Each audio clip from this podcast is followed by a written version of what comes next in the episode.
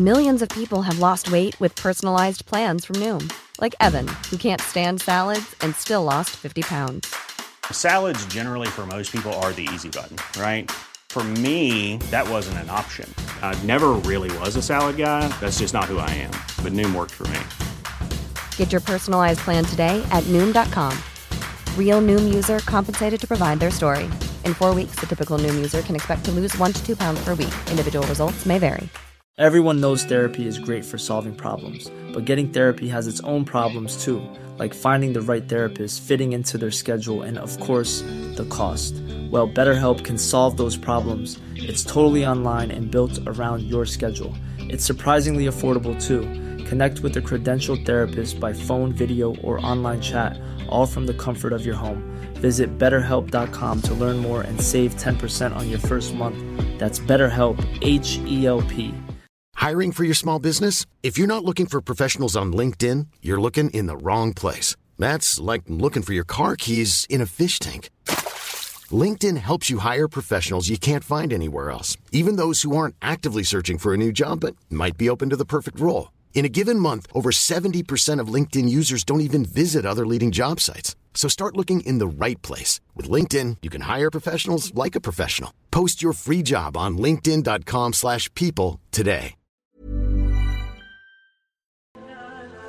مفتی طارق مسعود کے بیانات کے لیے مفتی صاحب کے official channel Mufti Tariq Masood speeches کو سبسکرائب کریں. الحمد للہ نحمده ونصلی علی رسوله الکریم، اما بعد فاعوذ باللہ من الشیطان الرجیم، بسم اللہ الرحمن الرحیم. وَإِذَا سَأَلَكَ عِبَادِي عَنِّي فَإِنِّي قَرِيبٌ أُجِيبُ دَعْوَةَ الدَّاعِ إِذَا دَعَانِ فَلْيَسْتَجِيبُوا لِي وَلْيُؤْمِنُوا بِي لَعَلَّهُمْ يَرْشُدُونَ. وقال النبي صلى الله عليه وسلم: الكيس من دان نفسه وعمل لما بعد الموت. قرآن مجید کی ایک آیت پڑھی ہے، اللہ تعالیٰ سے دعا ہے اللہ تعالیٰ صحیح طرح سے بات کہنے کی، سننے کی، سمجھنے کی اور عمل کی توفیق عطا فرمائے.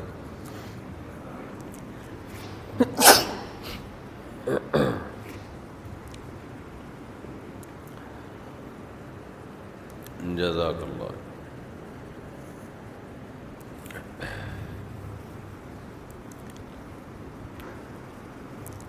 قرآن بار بار بار بار جب بھی کوئی مشکل حکم دیتا ہے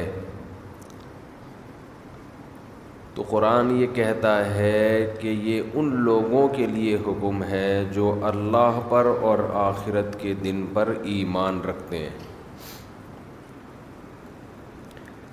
اس سے ہمیں پتہ چلتا ہے کہ اللہ پر اور آخرت پر ایمان لائے بغیر جو آرڈر اللہ نے دیے ہیں ان کی موٹیویشن اور ان کی ترغیب آپ کو مل ہی نہیں سکتی.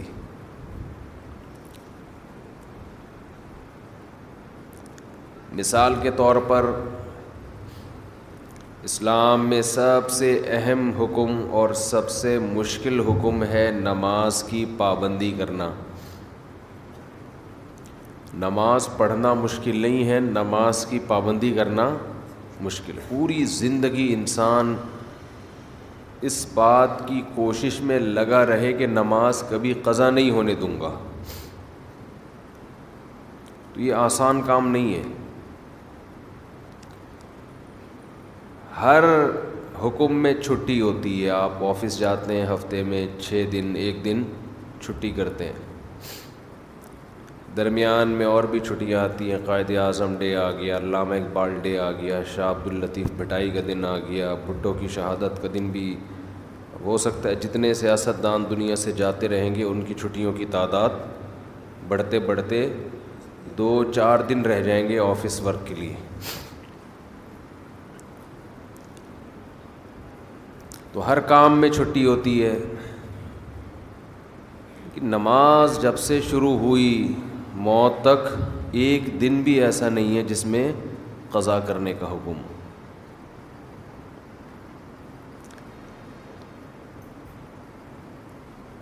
تو اتنی پابندی جب کسی حکم کی ہوتی ہے تو انسان بعض دفعہ تھکنے لگتا ہے،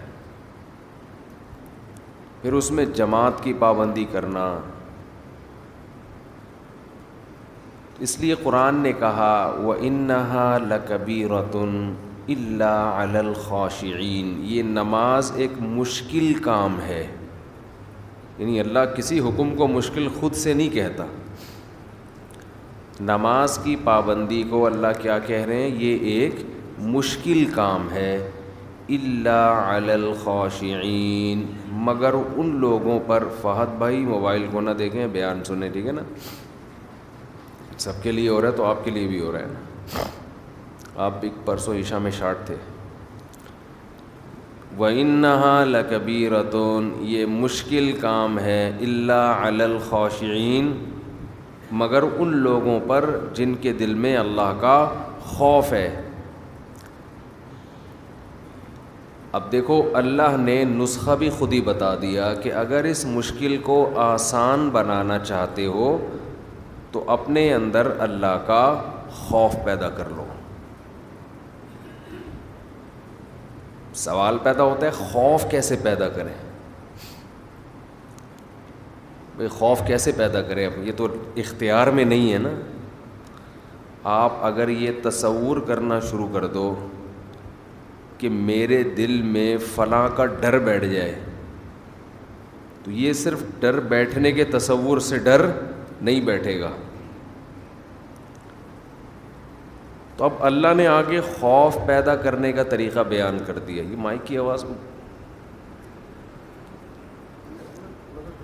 بہت دور کر دیا۔ اچھا،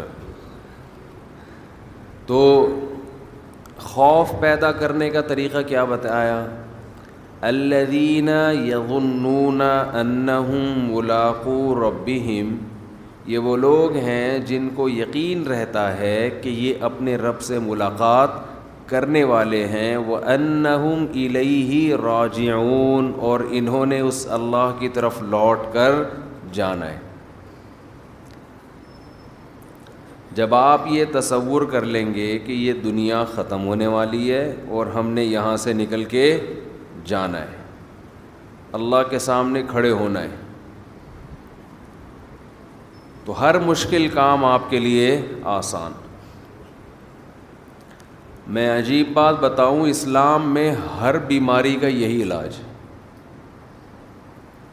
ہر پریشانی کا بھی یہی علاج، ہر ٹینشن کا بھی یہی علاج، ہر مشکل کام کا بھی یہی علاج۔ وہ کیا علاج ہے؟ کہ ہم نے جانا کہاں ہے؟ اللہ کے پاس۔ آپ نے بعض حکیم دیکھے ہوں گے، اب تو حکیم لوگ شارٹ ہو رہے ہیں مارکیٹوں سے، بہت کم کہیں کہیں نظر آتے ہیں۔ بعض حکیموں میں مشہور ہوتا تھا ہر بیماری کا ایک ہی چورن ہے ان کے پاس، ہر بیماری کا ایک ہی چورن۔ وہ شاید فراڈی ہوتے ہوں، لیکن اسلام میں ہر بیماری کی ایک ہی دوا ہے، اور یہ زبردست دوا ہے۔ دیکھیں، اللہ تعالیٰ نے جب ہمیں کوئی غم اور پریشانی ہو تو اللہ نے اپنے نیک بندوں کی جو صفات بیان کی ہیں وہ کیا بیان کی ہیں؟ الذین اذا اصابتہم مصیبہ، انہیں جب کوئی مصیبت پہنچتی ہے، قالوا، تو یہ کہتے ہیں انا للہ، ہم اللہ کے لیے ہیں، و انا الیہ راجعون، ہم نے جانا کہاں ہے؟ اللہ کے پاس۔ مصیبت میں تنوین ہے، تنوین۔ اگر یہ ہوتا نا المصیبہ، اس کا مطلب ہوتا کوئی خاص قسم کی جب مصیبت پہنچتی ہے تو یہ کہتے ہیں۔ خاص قسم کی مصیبت کچھ بھی ہو سکتی ہے، لیکن یہاں ہے مصیبتن، کسی بھی قسم کی مصیبت، کسی بھی قسم کی ٹینشن، کوئی پریشانی، کوئی پیسے لے کے بھاگ گیا، کاروبار میں نقصان ہو گیا، بیماری آ گئی خطرناک، بچے نافرمان ہو گئے، ہر ٹینشن کا ان کے پاس علاج کیا ہے. ہم نے جانا کہاں ہے؟ اللہ کے پاس. تو یہ نیک لوگوں کی اللہ نے علامت بیان کی ہے کہ ان کے پاس ہر ٹینشن کا ایک ہی چورن ہے، ایک ہی دوا ہے کہ بھئی یہ دنیا ختم ہونے والی ہے اور ہم نے جانا کہاں ہے، بول لینا، اللہ کے پاس. جب اللہ ہی کے پاس جانا ہے تو کیا ہوگا بھائی؟ وہاں جا کے اللہ کے پاس سوال پیدا ہوتا ہے. بھائی اللہ کے پاس جانے کا مطلب یہ ہے کہ یہ ٹینشن دینے والا اللہ ہے، تو وہ مجھے دیکھ رہا ہے کہ میں اس پریشانی میں صبر کر رہا ہوں، اس کا نعم البدل وہ قیامت کے دن مجھے دے دے گا. آج ہمارے ساتھ سب سے بڑا مسئلہ یہ ہے کہ جتنا قرآن آخرت کو، موت کے بعد کی زندگی کو بیان کرتا ہے، ہم اپنی نجی محفلوں میں، اپنی روز مرہ کی زندگی میں اتنا موت کا تذکرہ اور آخرت کا تذکرہ کرتے نہیں ہیں، بلکہ ڈرتے ہیں. آپ زیادہ یہ باتیں شروع کر دو نا، بھائی مر جائیں گے، ختم ہو جائے گا، تو سمجھتے ہیں لوگ بیوقوف آدمی ہیں، ترقی سے روک رہا ہے. جو حقیقت بیان کر رہا ہے اسے لوگ کیا کہتے ہیں؟ یہ ترقی سے روک رہا ہے، یہ حقیقت بیان کر رہا ہے. تو خیر میں یہ عرض کر رہا تھا، جو کام مشکل ہو آپ نے اپنے دماغ پر مسلط کر لینا ہے کہ بھی یہ دنیا کیا ہے، ختم. اس سے آپ خوشی میں اتراؤ گے بھی نہیں، ورنہ خوشی میں بھی انسان آپے سے باہر ہو جاتا ہے. پیسہ آ گیا تو پتہ نہیں اتنا خوش ہو رہا ہے جیسے کیا ہو گیا، او بھائی کتنا کیا ہو گیا، وہ طوطا یاد آ رہا ہے کیا ہوا. ایک بولنے والا طوطا کچھ دن پہلے دیکھا، وہ بات بات پہ کہہ رہا تھا کیا ہوا، ایسے اسٹائل سے کہہ رہا تھا کیا ہوا. اس کو زیادہ چھیڑو نا، تنگ کرو طوطے کو، آواز مارتا تھا کیا ہوا. تو اگر کوئی پیسہ آ کے کوئی بہت ہی زیادہ خوش ہو گیا تو آپ نے کیا کہنا ہے، اس کو بولنا ہے کیا ہوا، ہمیشہ کے لیے تھوڑی آیا ہے، تھوڑے دن کھائے گا پیے گا، ختم، بڈھا ہو جائے گا. ٹائم تھوڑی لگ رہا ہے، کوئی زیادہ ٹائم نہیں ہے بڈھے ہونے میں، خوب سمجھ لو، اور مرنے میں. یہ خوش فہمی میں مبتلا نہ رہیں کہ پتہ نہیں کتنا ٹائم لگے گا، بہت اسپیڈ کے ساتھ، بہت تیزی کے ساتھ، تھوڑے دن رہ گئے ہیں بس انا للہ ہونے میں، وہ زیادہ ٹائم نہیں ہے. جو جوان ہیں ان کے لیے بھی زیادہ ٹائم نہیں. ابھی ٹائم دیکھو ایسا، اب یوٹیوب پہ لکھ لو نا پرانی فلم کا ہیرو اور ابھی آج دیکھ لو کیسا لگ رہا ہے. تو ہیرو کا یہ حال ہے تو ہم اور آپ تو ہیرو ہیں بھی نہیں. 1980 کا ہیرو دیکھ لو اب کیسا لگ رہا ہے آج کل. تو جب وہ ایسا لگ رہا ہے تو ہم اور آپ کیسے لگیں گے 15-20 سال کے بعد؟ ہم تو ہیرو ہے بھی نہیں. ایک تو ہم ہیرو جیسے نہیں ہیں، دوسرا ہم صحت کو اتنا مینٹین رکھ بھی نہیں سکتے جتنا وہ لوگ رکھتے ہیں. تو اللہ نے جہاں بھی کوئی مشکل حکم دیا، اللہ نے کیا فرمایا کہ یہ ان لوگوں پر آسان ہے جو دماغ میں یہ بات بٹھا بیٹھے ہیں کہ ہم نے جانا کہاں ہے، اللہ کے پاس. تو رمضان میں کچھ کام ایسے ہیں جو نبی صلی اللہ علیہ وسلم نے بہت زیادہ کیے ہیں، اور وہ کام بھی جب تک آپ کو یہ یقین نہ ہو کہ میں نے اللہ کے پاس جانا ہے اس وقت تک وہ کام آسان ہے نہیں. ان میں ایک اہم ترین کام نماز کے بعد دیکھو اسلام میں جن کاموں کا بھی حکم دیا جاتا ہے نا وہ نماز کے بعد ہیں. سب سے پہلے نماز ہے، شروع قرآن یہاں سے ہوتا ہے، یقیمون الصلاۃ ومما رزقناہم ينفقون. نیک بندوں کی علامت میں سب سے پہلی علامت نماز کو قائم کرتے ہیں، اور جو رزق ہم نے دیا یہ دوسری بڑی علامت ہے. جو رزق ہم نے انہیں دیا اس میں سے خرچ کرتے رہتے ہیں، ينفقون فعل مضارع ہے، جب کنٹینیو کوئی کام کیا جاتا ہے تو اس کے لیے استعمال ہوتا ہے وہ ينفقون، کنٹینیو یہ کام کرتے رہتے ہیں.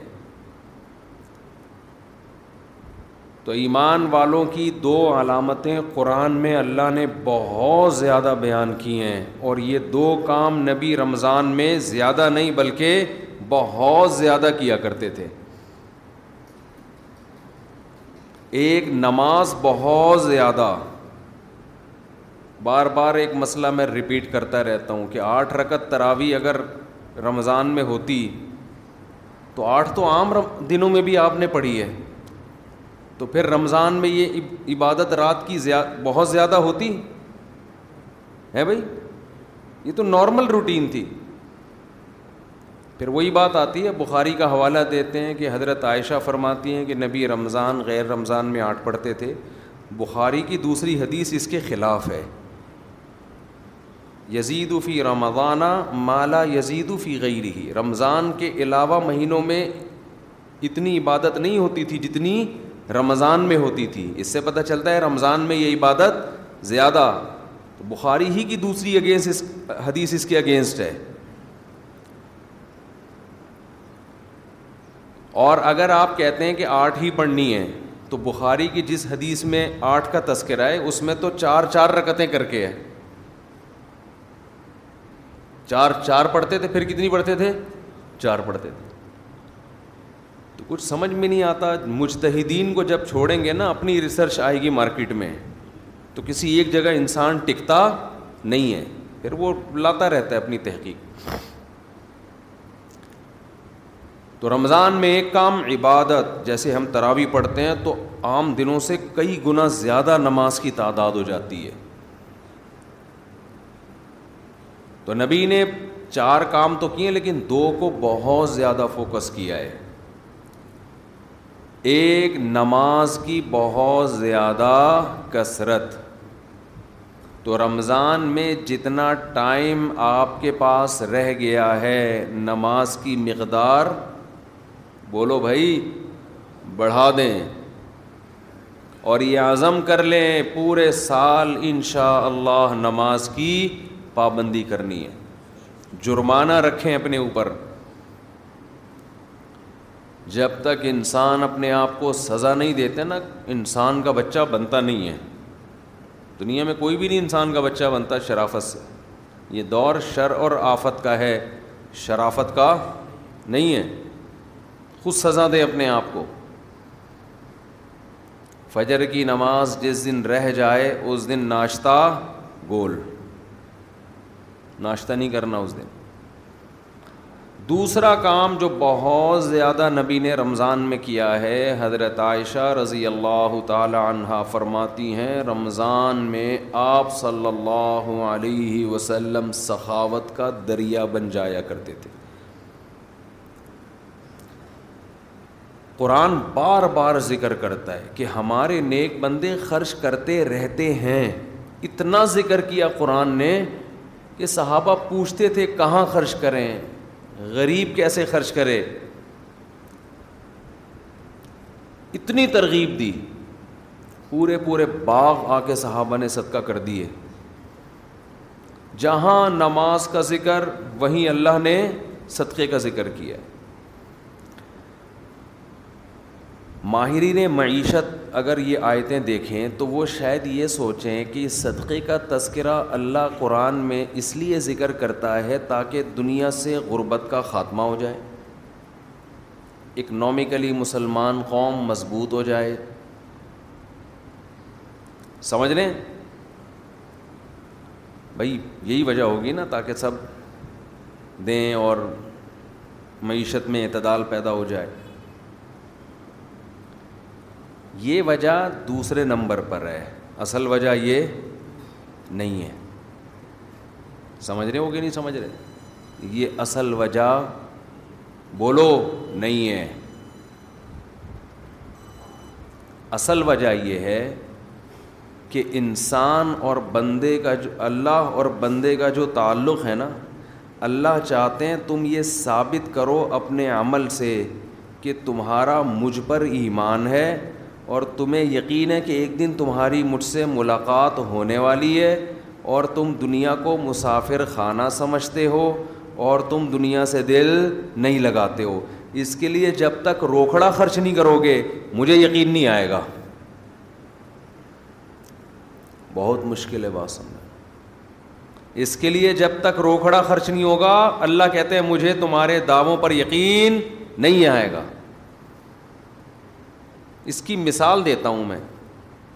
ایک کروڑ پتی تاجر آپ کے پاس آیا اور کہنے لگا کہ ایک پلاٹ بک رہا ہے, خرید لے, انویسٹ کر لے, پیسے نہیں ہیں ادھار لے کے ڈال دے.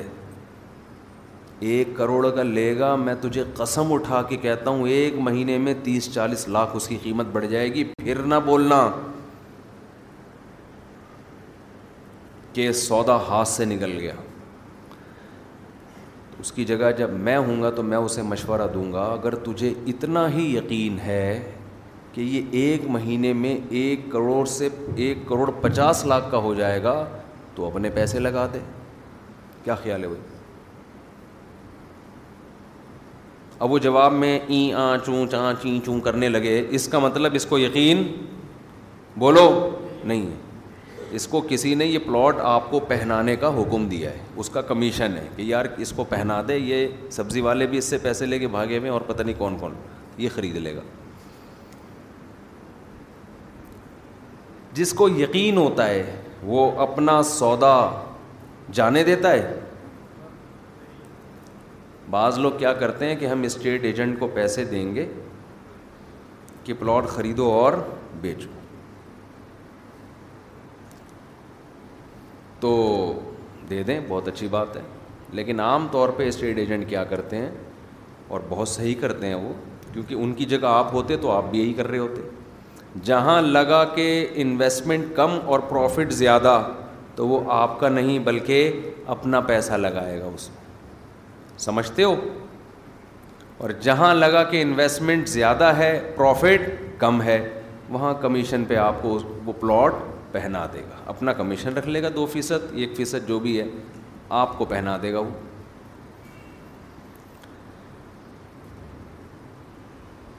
سارے نہیں ہوتے لیکن ہم اکثر ایسا ہی ہو رہا ہوتا ہے. جب آپ خود اس کی جگہ ہوتے تو یہی کر رہے ہوتے تو پھر خود سوچ لو, پھر اس میں کون سی ایسی گھبرانے کی بات ہے.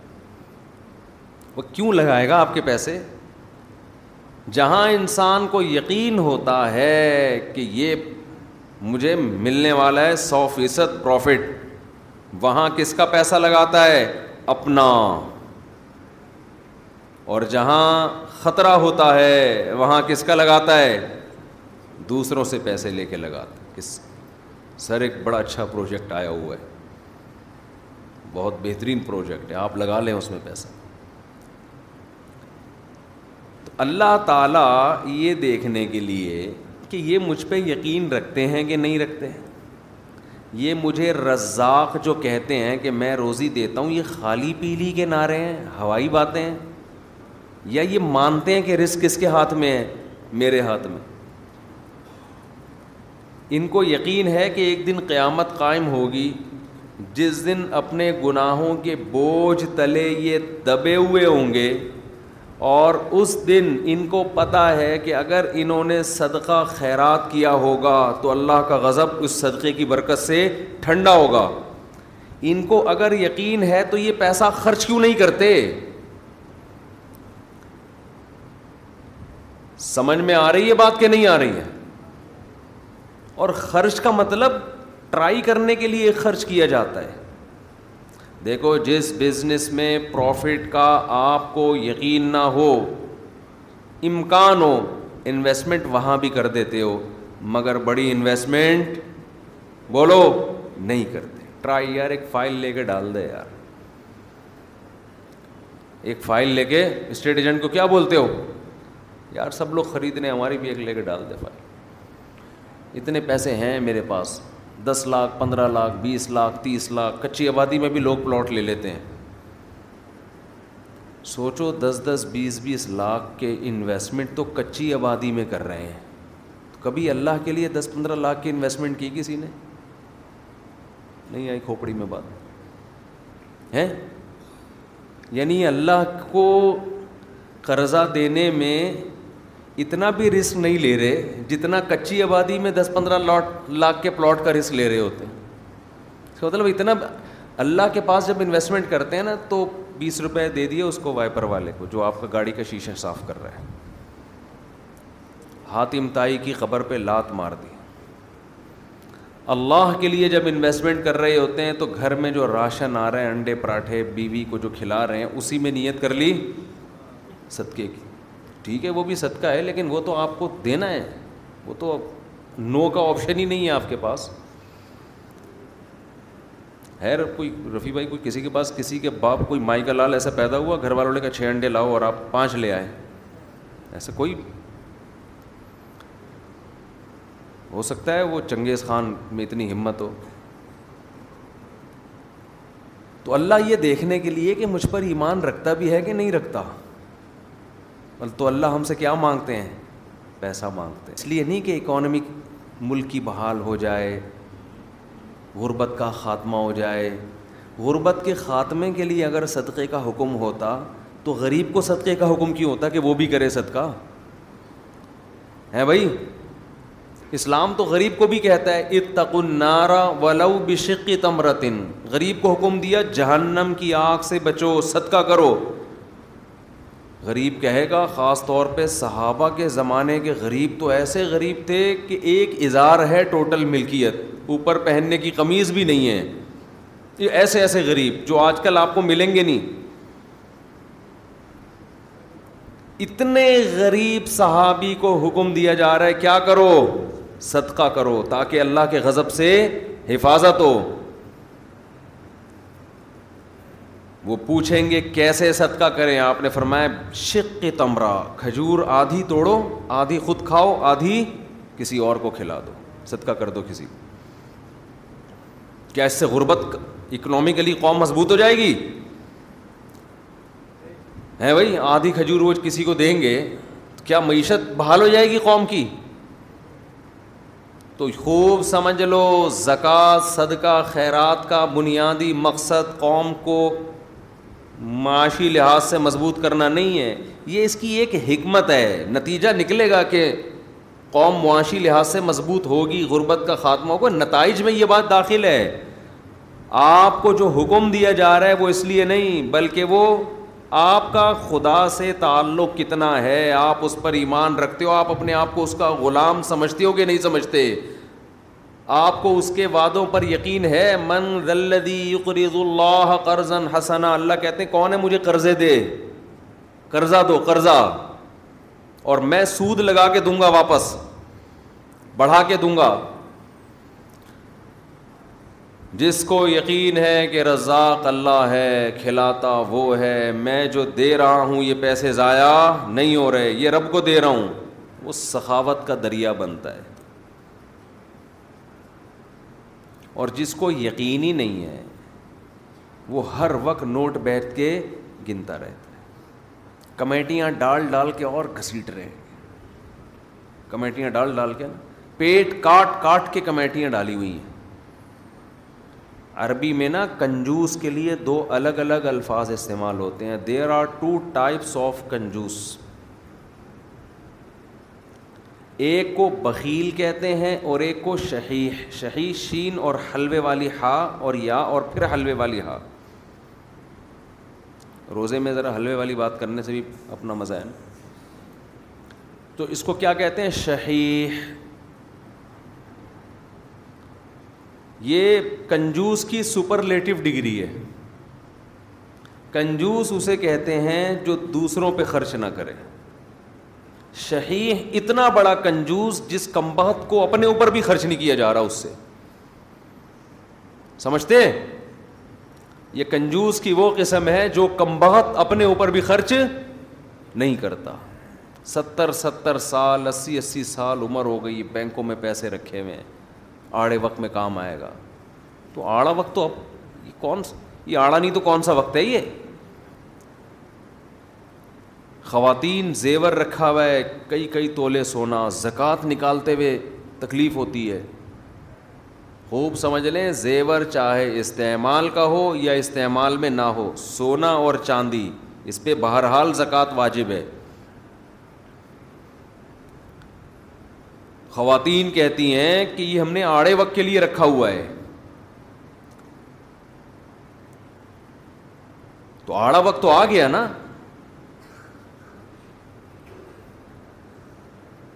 آڑا وقت کا مطلب یہ ہوتا ہے کہ آپ پر ایسی کوئی مصیبت آ جائے کہ آپ کے پاس اپنی بنیادی ضرورت کو پورا کرنے کے لیے بھی پیسہ نہ بچے. تو ایسے آڑے وقت میں اسلام نے آپ کو اجازت دی ہے, آپ کسی سے مطالبہ کر سکتے ہیں. لیکن ہم نے دیکھا ہے کہ ایسے آڑے وقت میں بھی لوگ اپنا مال خرچ نہیں کر رہے, دوسروں سے مانگ رہے ہیں, زکاتیں مانگ رہی ہیں بعض خواتین جن کے پاس. ایک صاحب نے مجھے کہا کہ ایک آدمی کے پاس 1 لاکھ روپے پڑے ہوئے ہیں بینک میں, بیچارے کے پاس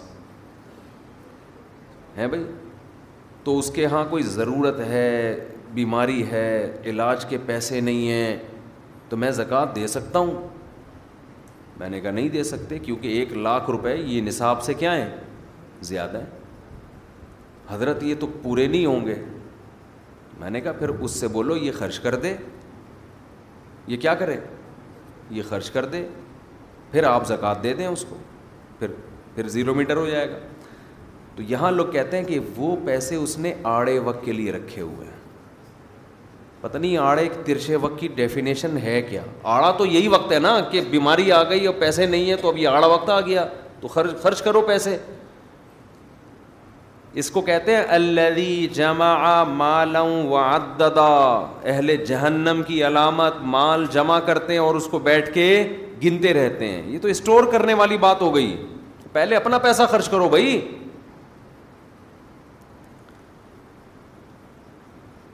تو اللہ نے جو ہمیں مال خرچ کرنے کا حکم دیا وہ اللہ اور بندے کے تعلق کی وجہ سے. دیکھو جب آپ کو کسی سے محبت ہوتی ہے تو محبوب پر پیسہ اس کی ضرورت کی وجہ سے خرچ نہیں کیا جاتا, بلکہ اپنا اور محبوب کا تعلق ثابت کرنے کے لیے اس کے ثبوت کے طور پہ پیسہ خرچ کیا جاتا ہے. آپ کی شادی ہو گئی کسی مالدار گھرانے میں, لڑکی بڑی لینڈ لارڈ, مہر کی بات ہوئی, آپ نے کہا 10,000 ڈال دو ایک شرعی بس وہ پوری کرنے کے لیے. منہ دکھائی پہ کیا دیں گے؟ آپ نے کہا دعائیں اور سلام پیش کروں گا آپ کی خدمت میں, دعائیں لے کر آؤں گا. ولیمے میں کیا کریں گے؟ ولیمے کی کیا ضرورت ہے, ڈیفینس میں سب کھاتے پیتے لوگ ہیں بھائی, سب کیا ہیں, کھاتے پیتے لوگ ہیں. سالے بھی جو آپ کے ہوں گے سارے کھاتے پیتے ہیں, روزانہ کھاتے پیتے ماشاءاللہ. تو میں کیا بولوں بھائی, گفٹ میں کیا دو گے بیگم کو, گفٹ کی ضرورت کیا ہے, کروڑپتی باپ کی بیٹی ہے بھائی, کروڑپتی باپ کی بیٹی ہے, سب کچھ اللہ کا دیا ہے, تو گفٹ کا کیا کرنا ہے, وہ رشتہ دے دیں گے, بولو نا, بولیں گے تو کیا کرنے آیا ہے, تو کیسے ثابت کرے گا کہ تجھے بھی محبت ہے بھائی. ہمیں ضرورت نہیں ہے, لیکن ہمیں اس پیسوں کی ہمیں ضرورت نہیں ہے, لیکن ہمیں اس بات کی ضرورت ہے کہ تو یہ ثابت کر کے تو اس شادی پہ خوش ہے اور تو محبت کرتا ہے, تو عزت دیتا ہے رشتہ داروں کو, سسرالیوں کو.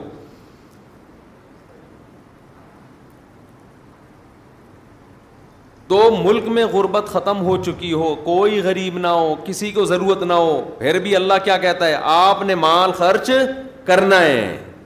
یہ نماز کی طرح ضروری ہے. اہل ایمان کی علامات میں سے وہ تلاش کرتے رہتے ہیں اللہ کو خوش کرنے کے لیے, پیسہ نکالنا ہے پیسہ. اب آپ ڈرے ہوئے ہوں گے مفتی صاحب اب مانگیں گے چندہ ٹائٹ والا.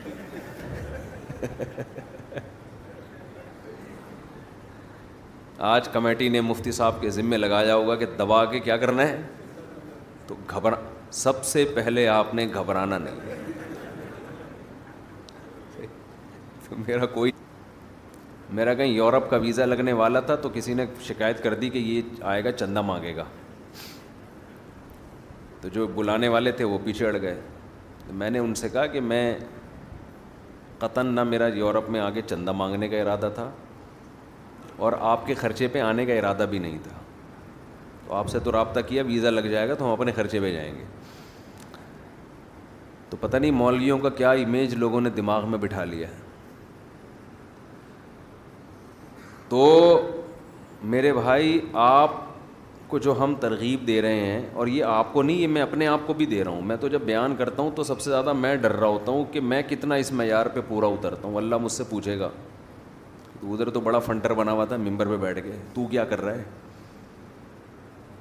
تو یہ مجھے خود بھی ڈر لگ رہا ہوتا ہے کہ ہم کون سا کوئی سخاوت کے دریا ہیں.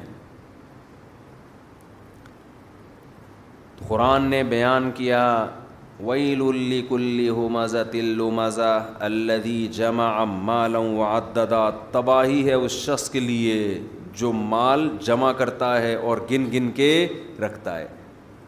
یہ چائنا والوں پہ سوٹ کرتی ہے یہ چیز, جنہوں نے کروڑوں روپے کے قبرستان خریدے ملیشیا میں, نہیں بتایا, دکھائی میں نے ویڈیو ایک, پیسہ لے کے دفن ہو جاؤ. یہ کسی اہل ایمان پہ کنجوسی سوٹ نہیں کرتی. مسلمان سخی ہوتا ہے, اپنی ذات پہ بھی خرچ کرتا ہے. مسافر خانہ ہے بھائی, یہ زندگی ختم ہو جائے گی, کھاؤ پیو بچا بچا کے بولو نا, مت رکھو. ابھی دانت ہیں بادام کھا سکتے ہو, بڑھاپے میں بادام ہوں گے چبانے کے لیے, دانت نہیں ہوں گے, کھا لو.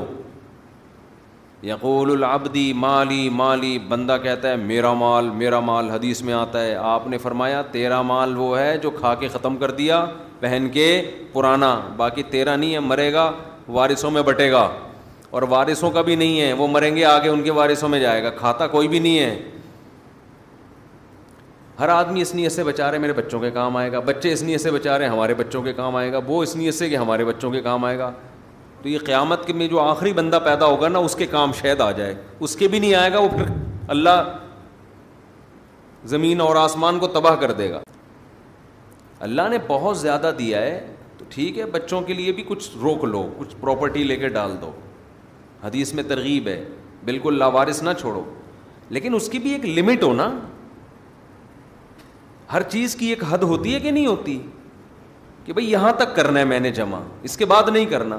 ہمارے ہاں کوئی حد ہی نہیں ہے, کتنا جمع کرنا ہے, بس جتنا ہو جائے جتنا ہو جائے جتنا ہو جائے تو کرتے چلے جاؤ. پھر تو نہ خود کھا سکو گے نہ دوسروں کو کھلا سکتے ہو. نبی صلی اللہ علیہ وسلم نے فرمایا سخی آدمی اللہ کے بھی قریب, لوگوں کے بھی قریب, اور جنت کے بھی قریب. قریب من اللہ, قریب من الناس, قریب من الجنہ, بعید من النار. جہنم سے دور ہوتا ہے. جہنم کو سخی لوگوں سے بہت نفرت ہے, بہت نفرت. جہنم کو محبت ہے کنجوسوں سے. اور آپ نے فرمایا اور کنجوس بعید من اللہ, اللہ سے بھی دور, اللہ کو بھی نفرت ہے. کیونکہ اللہ کی صفت ہے خرچ کرنا, تو اللہ کو پسند بھی کون لوگ ہیں جو خرچ کرتے ہیں. بعید من اللہ بعید من الناس, فرمایا کنجوس آدمی لوگوں سے بھی دور, لوگ بھی نفرت کرتے ہیں. بیوی بھی نفرت کرتی ہے شوہر سے,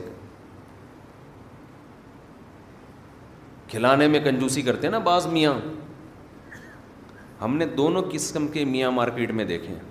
بعض میاں گھر آئیں گے, لا رہے ہیں جی بچوں کے لیے فروٹ لا رہے ہیں. اللہ نے اگر وسائل دیے, نہیں دیے تو اپنے اوپر قرضے نہ چڑھاؤ, کھلا رہے ہیں. اور بعض میاں کیا کرتے ہیں, الٹا بیگم سے مانگ رہے ہوتے ہیں. میں نے ایک بیان کیا نا موسیٰ علیہ السلام پر, کہ موسیٰ علیہ السلام صحت مند بھی تھے, امانت دار بھی تھے. تو ان کے والد نے کہا کہ اگرچہ ابھی کماتے نہیں ہیں لیکن کمانے کی طاقت ہے, تو بیٹی ان کے حوالے کر دی, داماد بنا لیا ان کو. کسی نے نیچے لکھا مفتی کمنٹس میں نا, میرے بیان کے نیچے کمنٹس میں, کہ آج الٹا ہو رہا ہے, لڑکا دیکھ رہا ہے کہ لڑکی کماتی ہے کہ نہیں کماتی. بے غیرتی کی بات ہے. ہم تو اس پہ لوگوں کو ترغیب دے رہے ہیں کہ لڑکا اگر نہیں بھی کما رہا, طاقت ہے کمانے کی تو شادی کر دو. اس سے اوپر کا درجہ یہ ہے کہ چلو عملاً کما رہا ہو وہ. لیکن آپ تو بالکل ہی الٹے ہو گئے نا, بالکل ہی کیا ہو گئے, بالکل ہی الٹے, بے غیرتی کی انتہا ماشاءاللہ. لیکن یاد رکھو بے غیرتی ایک ایسی چیز ہے جس پہ ایک دفعہ کمپرومائز کر لو نا تو زندگی بڑی اچھی گزرتی ہے. جب میں آپ کو بتا دوں, اگر آدمی ایک دفعہ یہ تہیہ کر لے کہ میں نے بے غیرت بن کے زندگی گزاری ہے, پھر ٹینشن نہیں ہے. یہ ایک دفعہ یوں کر کے جھٹک دو, یوں کر کے نا ایک دفعہ. وہ میں اکثر ایک چٹکلا سناتا ہوں نا, ایک آدمی کے لیے رشتہ آیا تو لڑکی کے ابا نے کہا کہ ہم اپنی بیٹی تمہیں اس شرط پہ دیں گے کہ تمہیں گھر داماد بننا پڑے گا. اس کو ایک دم غیرت آ گئی, ایک دم ضمیر جا گیا, گھر داماد تمہارے ٹکڑوں پہ پلوں گا میں, لیکن دل دل میں خیال آ رہا ہے مزے کتنے ہیں یار, کوئی خرچہ ہی نہیں ہے, کوئی ٹینشن نہیں ہے, مزے کتنے ہیں, فری میں گھر بھی مل جائے گا. اب ضمیر ملامت کر رہا ہے کہ بے غیرتی ہے, تو ضمیر کی آواز کبھی زبان پہ آ رہی ہے یہ بے غیرتی, لیکن ادھر عقل کیا کہہ رہی ہے مزے کتنے ہیں. تو شروع میں تو بڑا جوش میں آیا یہ بے غیرتی قبول ہے, شروع میں کہتے یہ بے غیرتی گھر داماد تمہارے ٹکڑوں پہ قبول ہے. ایک دم جھٹک دیا نا کہ نکالو یہ غیرت ویرت کے خیال. تو اس لیے میں کہتا ہوں ایک دفعہ یہ غیرت اور یہ سب اس طرح کی جو چیزیں ہیں نا جو آدمی کو جھنجھوڑتی رہتی ہیں, یہ جھٹک کے نکال دو, طبیعت سے بے غیرت بن جاؤ. پھر بیگم سے بولو کما کے لا بھائی تو, میں پڑا ہوں یہاں پہ سگریٹ پی رہا ہوں, اپنے پیسے چھپا چھپا کے لاکروں میں رکھو نہ کھلاؤ. کماتے 10 لاکھ ہو, بیگم کو بتاؤ 50,000 کماتا ہوں. دوستوں کو تو بتاؤ ہی نہیں, اور پھٹے پھٹے کپڑے پہن کے پرانی سی پھٹی ہوئی موٹر سائیکل پہ گھوما کرو تاکہ ڈاکو نہ چھین لیں. لوگ اب یہ بھی کر رہے ہیں ڈاکو نہ چھین لیں, تو ڈاکو چھینے گا تو یہی بن جائے گا نا کہ پھٹی ہوئی موٹر سائیکل پہ گھومے گا, تو ڈاکو کے چھیننے کی ضرورت ہی نہیں ہے. نہیں یہی میرا خیال ہے بھائی. ابے تو اچھی بائک پہ جائے گا, ڈاکو چھینیں گے تو پرانی پھٹپٹی پہ آ جائے گا, تو وہ تو چھینے بغیر ہی تو پھٹپٹی پہ گھوم رہا ہے. تو جو کام ڈاکوؤں کے چھیننے کے بعد ہوتا تو چھیننے سے پہلے ہی اسی لائف اسٹائل پہ آ گیا. تو ڈاکوؤں سے بچنے کا ایسا طریقہ استعمال کرنا کہ آپ غریبوں والی زندگی گزارنا شروع کر دو, تو فائدہ کیا ہے پھر. ڈاکو سے بچنے کے اور 10 طریقے ہیں, کوئی ٹائمر لگوا دیں اس میں, کچھ چور لاک لگوا دیں, گارڈ رکھ لیں, کچھ بھی کر لیں. تو خیر غیرت کو میں ایسے ہی بتاؤں ایک دفعہ یہ تجربہ کریں, ایسے بیٹھ کے نا یوں کر کے چھڑکیں, بڑی زبردست زندگی ہو جائے گی. لیکن اگر غیرت نہیں نکال سکتے جھٹک کے, تو پھر پوری غیرت والی لائف گزارنی پڑے گی. پھر یہ درمیان کی حالت میں مزہ نہیں ہے, یا تو اچھے بن جاؤ یا برے بن جاؤ. بیچ کا آدمی کی نہ لوگ تعریف کرتے ہیں نہ اسے برا کہتے ہیں, وہ کسی کام کا نہیں ہوتا. ایسی زندگی ہو اچھا بنے تو قریب من الناس, حدیث میں آتا ہے سخی لوگوں کے قریب ہو جاتا ہے, لوگ محبت کرتے ہیں, چہرے پہ رونق آ جاتی ہے سخی آدمی کے. اور آپ صلی اللہ علیہ وسلم نے فرمایا کنجوس اللہ سے بھی دور اور لوگوں سے بھی دور. لوگ بھی کہتے ہیں لچڑ, لچڑ سمجھتے ہیں, بڑا ہی لچڑ آدمی. اور لچڑ صرف اس کو نہیں کہتے خرچ نہ کرے, ہر وقت لوگوں کی جیبوں سے چیزیں نکالنے کی کوشش میں لگا رہنا, یہ بھی لچڑ پنا ہے. اور آج کل دور ہے مارکیٹنگ کا, اپنی پروڈکٹ کو کی مارکیٹنگ کرتے ہیں نا لوگ, تو مارکیٹنگ میں بھی میں نے لچڑ بھی دیکھے ہیں. دیکھو ہر آدمی چاہتا ہے میری پروڈکٹ مارکیٹ میں جائے, لیکن اس کا ایک طریقہ ہوتا ہے, موقع بے موقع اپنی چیزوں کو لا کے میری یہ چیز خریدیں میرے, یہ ہر وقت ہر بے موقع. اب میں بعض واقعات ایسے سناؤں تو وہ بندہ سمجھ جائے گا کہ میرے بارے میں بات ہو رہی ہے, اس لیے مجھے پھر وہ بتاتا نہیں میں. بے موقع آپ کے بات کیا چل رہی ہے, آپ اپنے ڈبے لے کے بیٹھ جاؤ, اپنے دودھ کے ڈبے. بات کیا چل رہی ہے, آپ اپنا گھی لے کے بیٹھ جاؤ, ہماری دکان میں یہ گھی ہے. ابے بھائی تم یہاں بات مجھ سے گھی کی کرنے کے لیے آئے ہو, کیونکہ 10 لوگ بیٹھے ہوئے ہیں نا, تو میرے ساتھ بیٹھ کے اپنا گھی چورن بیچنا شروع کر دیتے ہیں لوگ. بھائی مجھ سے کوئی ملنے آیا, فار ایگزامپل اس کا گھی ہے بہت اچھا, ایک مثال دے رہا ہوں, ان کو پتہ ہے مفتی صاحب کے ساتھ 20 آدمی اور بیٹھے ہوئے ہیں, تو اپنا گھی مجھے تعارف کروانا شروع. وہ مقصد ہوتا ہے بندوں کو گھی پہنانا. یہ غیر اخلاقی حرکت ہے, موقع نہیں ہے. یہ مارکیٹنگ کرنے والے آدمیوں کو دیکھیں نا, ایسے الفاظ رٹ کے آئے ہوئے ہوتے ہیں مجھے وہ گدھا یاد آتا ہے, ایک آدمی سے گدھا بک ہی نہیں رہا تھا, اس نے دلال کے ذمے لگا دیا کہ یار تو بیچ دے, تجھے بولنا آتا ہے. تو اس کا گدھا لے کے مارکیٹ میں گیا مالک کے ساتھ, مالک کی نہیں فن نہیں تھا اس میں بیچنے کا. اب اس دلال نے اس گدھے کی تعریفیں شروع کی ہیں کسٹمر بنانے کے لیے, یہ ایسا گدھا, اس پہ قائد اعظم بیٹھ کے گئے تھے, یہ ایسا گدھا, اس کے زمانے کے سارے گدھے مر گئے, یہ زندہ ہے, اور یہ ایسا گدھا, پتہ نہیں اتنی تعریفیں کی. مالک نے کہا وہ اتنا متاثر ہوا اپنے گدھے سے, ٹھیک ہے نا, اس نے کہا اتنا قیمتی گدھا میں نہیں بیچتا. وہ خود ہی متاثر ہو گیا جس کا گدھا تھا. یہ بھی لالچ ہے. آپ دکان پہ بیٹھ گئے, آپ کسٹمر آ رہے ہیں جا رہے ہیں, جتنا رزق عزت کے ساتھ آپ کے مقدر میں ہے اللہ آپ کو دے دے گا. دور دور سے آوازیں بڑھ رہا, ہاں باجی, ہاں صوفی صاحب. آپ دیکھو نا مارکیٹوں میں چلو تو کیا ہوتا ہے. اب تو ہم زیادہ گھومنا پھرنا چھوڑنا پڑ رہا ہے, ورنہ جب کبھی میں صدر میں جاتا تھا ہمارے ٹوپی ہوتی تھی نا, ہاں صوفی صاحب. او بھائی میں اپنے کسی کام سے جا رہا ہوں یار, صوفی صاحب بلا رہے ہیں کھینچ کھینچ کے, بیٹھو تو صحیح. کپڑے کھول کھول کے نا سارے کپڑے کھول دیے دکان میں. اور خواتین کتنی ہوشیار ہوتی ہیں, پوری دکان کھلوا دی اس سے. اس کے بعد پتہ چلا یہ یہاں کپڑا خریدنے آئی ہی نہیں ہے, یہ تو کسی اور, یہ تو چمونی آپا سے ملنے کے لیے آئی تھی یہاں پہ. لیکن دکان والے کو اس سے غرض نہیں ہوتی, یار کوئی بات نہیں, وہ لپیٹ دیں گے دوبارہ. تو اللہ رزق دیتا ہے استغنا کے ساتھ. میں یہ نہیں کہہ رہا کہ اس بہت زیادہ مستغنی ہو جائیں, لیکن اتنا پیچھے سے آوازیں دے دینا اور اس کو اتنا پیچھے گھر تک چلے جانا, بھائی تو تیرے رزق مقدر میں ہے, اللہ تجھے یہاں عزت کے ساتھ دے دے گا. سعودی عرب میں جو عرب لوگ ہیں نا, ان میں کچھ خامیاں بھی ہیں, بہت ساری خوبیاں بھی ہیں. ایک بڑی خوبی عربوں میں استغنا. ہمارے حضرت فرمایا کرتے تھے, ہم جب سعودی عرب میں دکان میں کوئی چیز خریدنے جاتے ہیں نا, عربی سے بولو یہ کتنے کی, وہ بتاتا اتنے کی. دوبارہ پوچھو گے نا, بولے گا چلو. چے ان کی زبان سے نکلتا نہیں ہے نا چلو کا لفظ, تو پاکستانی کو دیکھ کے کہتے تھے چلو, نکلو یہاں سے, لینے لو نہیں تو نکلو, اتنا ٹائم نہیں ہے.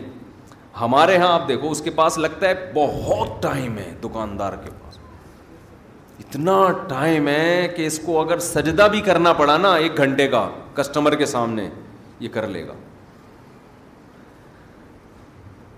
تو اللہ کو لالچی لوگ پسند بولو نہیں ہے. بارہا تجربہ ہوتا ہے, ہم کسی ضرورت مند کی مدد کر دو, ہمیں تو بہت تجربہ ہوتا ہے نا, کسی ضرورت مند کی مدد کی, وہ ایسا چپکتا ہے بھائی, ایسا چپکتا ہے کہ جان چھڑانا مشکل. وہ جب گزرے گا پیسے مانگنے کے لیے آئے گا, دروازے پہ آ کے بیٹھ جائے گا. ایک عجیب مصیبت, انسان سوچتا ہے ہم نے تو اس کو بھکاری بنا دیا, یہ تو ہماری غلطی ہے. پیسہ ایسی خطرناک چیز ہے, جب بغیر محنت کے ایک دفعہ منہ کو لگ جائے, یہ چرس اور ہیروئن سے زیادہ نفع ہے. لوگوں کو مفت بھیک دے دے کے بھکاری مت بناؤ. یہ جو اسلام نے آپ کو اتنا خرچ کرنے کی ترغیب دی ہے, اس کا مطلب یہ نہیں کہ نوٹ لے کے ایسے ہی لوگوں کو بانٹنا شروع کر دو. بھکاری مت بناؤ لوگوں کو. جہاں خیال پیدا ہونا کہ سامنے والے کے دل میں لالچ پیدا ہونا شروع, وہیں روک لو. اس کو بگاڑنا تھوڑی ہے ہم نے. خیر یہ ایک الگ موضوع ہے کہ خرچ کہاں کرنا ہے, یہ تو اس کی تو بڑی لمبی چوڑی تفصیل ہے. لیکن ذہن میں یہ بات بٹھا لیں کہ اللہ کو, اگر آپ اللہ پر آخرت پر ایمان رکھتے ہیں تو آپ کو خرچ کرنا نہیں بلکہ خرچ کرتے رہنا ہے. جیسے کھانا ایک دفعہ نہیں کھایا جاتا, ہمیشہ کھاتے رہتے ہیں موت تک. نماز ایک دفعہ نہیں پڑھی جاتی, موت تک انسان پڑھتا رہتا ہے. تو سخاوت کا بھی اسلام میں یہی اصول ہے, ایک آدھ دفعہ نہیں, کنٹینیو یہ کام کرتے رہنا ہے, کرتے کرتے مرنا ہے. وفی اموالہم حق للسائل والمحروم. اللہ کہتے ہیں ہمارے نیک بندوں کے مال میں سائل, جو مستحق بھکاری ہیں, مستحق ہیں, ان کے لیے اور محروم لوگوں کے لیے حق ہے. وہ سمجھتے ہیں ہماری ذمہ داری ہے ان کو کھلانا. تو خوب خرچ کرو ولا تخش من ذی العرش اقلال. حدیث میں آتا ہے حضرت بلال سے آپ نے فرمایا انفق یا بلال، اے بلال خرچ کر اللہ کے لیے، اور عرش والے سے فقر و فاقہ کا خوف مت کر، وہ دے گا تجھے دوبارہ. اور اپنے گھر والوں کو بھی ترغیب دینی چاہیے خرچ کرنے کی. آج ہمارے یہاں بعض دفعہ مرد تو خرچ کر رہے ہوتے ہیں، گھر میں عورتوں کو ترغیب نہیں دے رہے ہوتے. جب یہ نماز کی طرح ہے تو جیسے نماز مردوں پہ ہے عورتوں پہ بھی ہے نا، تو ہمارے نبی تو اپنی ازواج کو کہتے تھے خرچ کرو، حالانکہ گھر میں 40 دن چولہا نہیں جل رہا، لیکن ان سے کہہ رہے ہیں کہ کیا کرو، خرچ کرو. اور چولہا جلتا بھی اسی لیے نہیں تھا کہ جو نبی کے گھر میں آتا شام ہونے سے پہلے صدقہ ہو جاتا تھا. بچوں کو تربیت دیں خرچ کرنے کی. گلک بنا کے رکھے ہوئے ہیں، گلک جس میں بچے کیا کرتے ہیں جمع، ان کو یہ عادت خراب کرنے والی بات ہے. گلک کے بجائے صدقہ باکس بنا کے دیں، سمجھ رہے ہیں؟ اس پہ کیا لکھ دیں، گلک ہی بولتے ہیں نا، اس پہ لکھ دیں صدقہ باکس. اس میں جو پیسے جمع ہوں گے وہ کیا ہوں گے، صدقہ. بچپن سے بچہ جب جمع کرتا ہے اس میں مال کی محبت بڑھتی ہے. باپ کو چاہیے اس کو بتا دے بیٹا تمہارا باپ زندہ ہے، تمہیں جمع کرنے کی ضرورت. یار بول ہی نہیں رہے آپ لوگ، تو نہیں ہے بولنے میں کیا جا رہا ہے. جب بیٹا جمع کر رہا ہے نا جیب خرچی جوڑ جوڑ کے، اس کو بولو بیٹا تمہارا باپ زندہ ہے، تمہیں جمع کرنے کی ضرورت نہیں. بلکہ اس سے بھی اوپر کی بات، اللہ رزاق ہے، تمہیں جمع کرنے کی ضرورت نہیں. وہ اللہ جمع کرتا رہتا ہے ہمارے لیے. تبھی تو قرآن کہتا ہے فَأَسْكَنَّاهُ فِي الْأَرْضِ، آسمان سے پانی برساتے ہیں، زمین میں جمع کر دیتے ہیں تمہارے لیے. تو اسٹوریج کا اللہ نے پہلے سے ہمارے لیے انتظام کیا ہوا ہے. پھل چھلکوں میں محفوظ ہو جاتے ہیں، انار کا چھلکا اندر سے انار کو سیو کر لیتا ہے. تو اللہ کی طرف سے جو جمع کرنے کا سسٹم ہے وہ کیا ہے ہمارے لیے، کافی ہے. اب بچہ کہے گا ابا پھر کھائیں گے کہاں سے، کمائیں گے کہاں سے، تو اس کو بتا دو بیٹا جو 2 ٹانگیں اور 2 پاؤں لے کر آئے ہو نا، یہ اس لیے ہیں تاکہ کنٹینیو کماتے رہو بیٹھ کے. کیا کرتے رہو، کماتے رہو بیٹھ کے. بارشیں بھی برستی رہیں گی اور نلکے میں پانی آ رہا ہے. وہ معین اختر نے کہا تھا، انور مقصود نے معین اختر سے پوچھا خیریت ہے؟ اس نے کہا الحمدللہ خیریت ہے، نلکے میں پانی بھی آ رہا ہے، پنکھا بھی چل رہا ہے، پیٹرول بھی گاڑی میں ڈل جاتا ہے. اس نے کہا یار پہلے پاکستانی ہو جو اتنی تعریفیں کر رہے ہو، سب کچھ صحیح ہو رہا ہے، رہتے کہاں؟ اس نے کہا دبئی میں رہتا ہوں. صحیح ہے نا؟ اس نے کہا کیا، دبئی میں رہتا ہوں.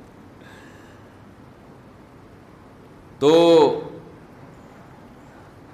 رمضان میں سخاوت کا دریا، اس لیے رمضان میں دوسرے مہینوں کی نسبت ہمیں کیا کرنا چاہیے، زیادہ خرچ. اب سب سے بڑا ٹیکنیکل پوائنٹ ہے خرچ کریں کہاں، یہ بڑا مسئلہ ہے. افطاریوں کے ڈبے بانٹ رہے ہوتے ہیں لوگ باہر کھڑے ہو کے، ثواب مل جائے گا اس میں. دیکھو آپ انویسٹمنٹ جب آپ کرتے ہو، آپ کو پتہ ہے یہ پلاٹ ایسا ہے 1 کروڑ کا خریدوں گا 2 کروڑ کا بکے گا، اور یہ پلاٹ ایسا ہے 1 کروڑ کا خریدوں گا 1 کروڑ 1 لاکھ کا بکے گا. تو کہاں انویسٹمنٹ کرو گے جہاں ڈبل پروفٹ مل رہا ہے؟ ابھی آپ جو افطاری کے ڈبے لوگوں میں بانٹ رہے ہو، اس میں تو 99% لوگ غیر مستحق ہیں جو اپنے گھر میں سموسے پکوڑے کھا سکتے ہیں. تھوڑا سا لیٹ ہو گئے گھر پہنچنے میں، یہی ہو جائے گا نا، آدھے گھنٹے بعد افطاری کر لیں گے، راستے میں کھجور سے روزہ کھول لیں گے. تو مستحقین کو تلاش کر کے، میں کہتا ہوں ایک مستحق گھر، اس کی کفالت کر لینا، یہ زیادہ ثواب ہے بنسبت آپ لاکھوں روپے ہوا میں ایسے اڑا رہے ہو. Millions of people have lost weight with personalized plans from Noom, like Evan, who can't stand salads and still lost 50 pounds. Salads generally for most people are the easy button, right? For me, that wasn't an option. I never really was a salad guy. That's just not who I am. But Noom worked for me. Get your personalized plan today at Noom.com. Real Noom user compensated to provide their story. In 4 weeks, the typical Noom user can expect to lose 1 to 2 pounds per week. Individual results may vary. Millions of people have lost weight with personalized plans from Noom, like Evan, who can't stand salads and still lost 50 pounds. Salads generally for most people are the easy button, right? For me, that wasn't an option.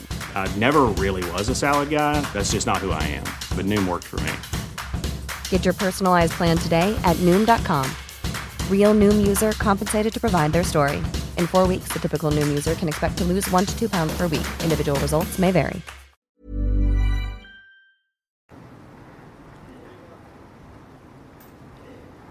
خرچ کرنے کا مقصد غربت کا خاتمہ نہیں ہے. بنیادی مقصد تو اللہ کی رضا ہے، لیکن اللہ کی رضا ہے اسی وقت جب آپ زیادہ سے زیادہ مستحق کو تلاش کر کے دیں گے. رضا اللہ کی اسی میں ہے. جان چھڑانے کے لیے خرچ کرتے ہیں، جو کر بھی رہے ہیں نا، جان چھڑاؤ، بس یوں پکڑا دو، بس چھوڑو یار. عربوں کی عادت ہے نا سخاوت، اس کا کتنا ناجائز فائدہ اٹھاتے ہیں پاکستانی اور بنگلہ دیشی لوگ. ہم ناظم آباد میں رہا کرتے تھے، ایک بندہ کنٹینر بک کرا کے لایا ہے. ہم نے کہا کوئی بڑا تاجر ہے بھائی، دبئی سے کنٹینر آ رہا ہے، اس کا مال ہی مال اس میں. پتہ چلا حرم میں بھیک مانگی ہے اس کمبخت نے. بڑی بڑی بلڈنگیں بنا لی حرم میں بھیک مانگ کے. اب عرب کیا کرتے ہیں، میں نے وہاں دیکھا ہے، وہاں عرب عورتیں بھی طواف کر رہی ہیں، مرد بھی طواف کر رہے ہیں. اس کے بعد جب پاکستانی لوگ جن اوقات میں جاتے ہیں نا، وہاں اکثر پھر عرب نہیں ہوتے. جیسے حج کے سیزن میں آپ کبھی ایسے موسم میں جائیں نا جس میں عرب زیادہ ہوتے ہیں، میں گیا ہوں، تو وہ کیا کر رہے ہوتے ہیں، بس باہر نکلتے ہوئے پاکستانی جو ہے نا گھننے بن کے یوں کر کے کھڑے ہو جائیں گے ان کے سامنے، ایسے مسکین کی صورت بنا کے. دل چاہتا ہے لپٹ کے رونا شروع کر دو اس کے ساتھ. اس سے زیادہ غریب بیچارہ دنیا میں کوئی پیدا ہوا ہی نہیں. وہ ایسی صورت بناتے ہیں. تو عربی لوگ، عربی عورتیں بھی، عربی مرد بھی، وہ کیا کر رہے ہوتے ہیں آ کے نا، وہ نوٹ ان کے تو ریال ماشاء اللہ، سخاوت بھی اللہ نے دی ہے، دل بھی بڑے دیے ہیں، پیسے بھی دیے ہیں. تو گڈی نکال کے، اچھا وہ پھوک مار کے نا جیب تھوڑی سی کھول کے رکھتے ہیں. میں نے دیکھا ہے ایسے گھننے بن کے نا یوں آ کے جھاڑو لے کے کھڑے ہو جائے گا یوں، تاکہ اور غریب لگے. پتہ نہیں جھاڑو بھی کہیں سے اٹھائی ہے، ادھار چل رہی ہوتی ہے جھاڑو، ایک ہی جھاڑو نا. آپ زیادہ تحقیق کریں، ہو سکتا ہے کمیشن پہ چل رہی ہو جھاڑو، وہ ریٹ لگ رہے ہوں اس کے. تو وہ جا رہے ہیں، وہ جیب میں پیسے ڈال کے نکل لیے. وہ تو کر رہے ہیں، اللہ ان کو اس کا اجر دے، لیکن یہ کوئی اچھی حرکت نہیں ہے. اس سے لوگ بھکاری بن رہے ہیں. آپ کو اللہ نے دیا ہے تو بھائی مستحق تلاش کرو آپ، لیکن مستحق تلاش کرنے میں تھوڑی محنت کرنی پڑتی ہے، اور محنت کرنے کے لیے پبلک تیار نہیں ہے. دیکھو، ایک تو ہے رشتہ داروں پہ دینا، اس کے لیے تو مستحق ہونا ضروری نہیں ہے. رشتہ داروں پہ تو ویسے ہی خرچ کر لو. آج رشتہ داروں کی دعوتیں کی جاتی ہیں، ان کو کیش اماؤنٹ نہیں دیا جاتا. رشتہ داروں کو کیش اماؤنٹ دیا کرو. بس بات سمیٹ کے ختم کر رہا ہوں. کیا کیا کرو رشتہ داروں کو، بولو نا کیش اماؤنٹ. سمجھتے ہو؟ لفافے میں نوٹ ڈالو، گوند لگا کے، الفی تو خیر نہیں لگتی اس پہ، گوند لگا کے بند کیا لفافہ، اس پہ لکھ دیا ہدیہ، اور بھائی کو پکڑا دیا جا کے. سب کے سامنے نہیں، چھپڑ میں لے جا کے کیا کر دیا کہ یار تو میرا بھائی ہے، یہ لے. ویسے تو کہتے رہتے تو میرا بھائی ہے، تو میری بہن ہے، تو میرا ماموں ہے، تو میرا چاچو ہے. تو وہ تو کیا ہو گیا اس میں، تو ساری دنیا کو پتہ ہے. اس کے ڈی این اے کراؤ، ماموں نکلے گا آپ کا. یہ ایسے تو ہم اللہ کو بھی کیا کہتے ہیں، وہ میرا اللہ ہے، میں اس کا بندہ ہوں، تو اللہ بھی نہیں مانتا ہی ہے. یہ ایسا ہی ہے جیسے آپ اپنی بیوی کو کہہ رہے ہو تو میری بیوی ہے، میں تیرا شوہر ہوں. کہہ رہی ٹھیک ہے بھائی، پھر واپسی پہ ایک درجن انڈے لیتے ہوئے آنا. اب پھر انڈے نہیں لے کے آؤں گا، چل بھائی آٹا لے کے آ، آٹا نہیں لے کر آؤں گا میں. اچھا مہر کی رقم دے دو، 20 سال ہو گئے شادی کو، نہیں مہر نہیں دوں گا. بچوں کی فیسیں دے دو، وہ بھی نہیں دوں گا. تو میری بیوی ہے، میں تیرا شوہر. وہ کہہ کہ لعنت ایسے رشتے پر، کس کام کا میاں ہے تو.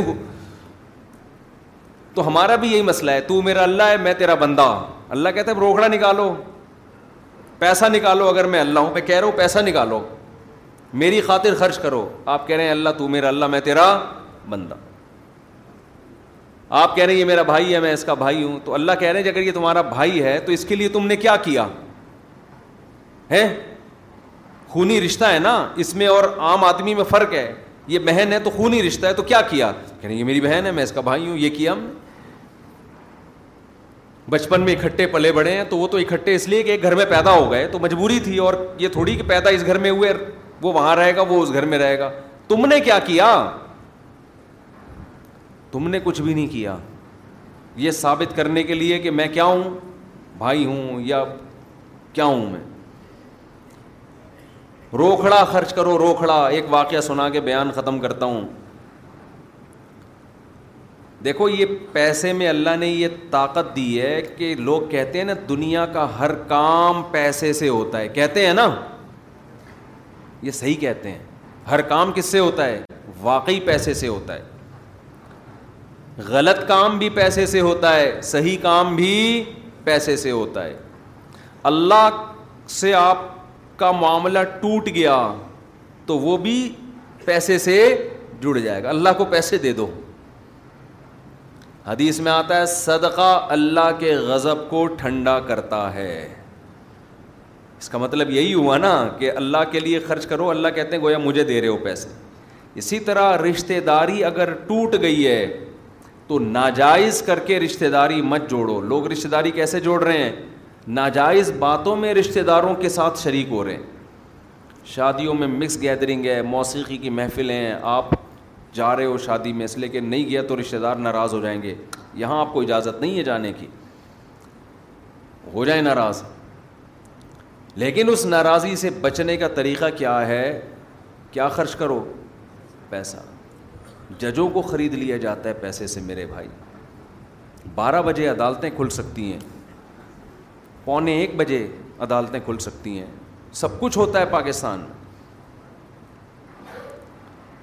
تو اتوار کے دن کھل جاتی ہیں, اور جن کے پاس پیسہ نہیں ہے آپ ان کے کیس دیکھ لو, 30 سال سے لٹکے ہوئے. مشہور ہے نا, ایک مرغی چھڑانے کے لیے بھینس کی قربانی دینی پڑتی ہے. ایک مرغی چھڑانے کے لیے آپ کی مرغی چوری ہو گئی, عدالت میں کیس کرو, جج کو بھینس دو گے تو وہ مرغی چھڑواؤ گے آپ.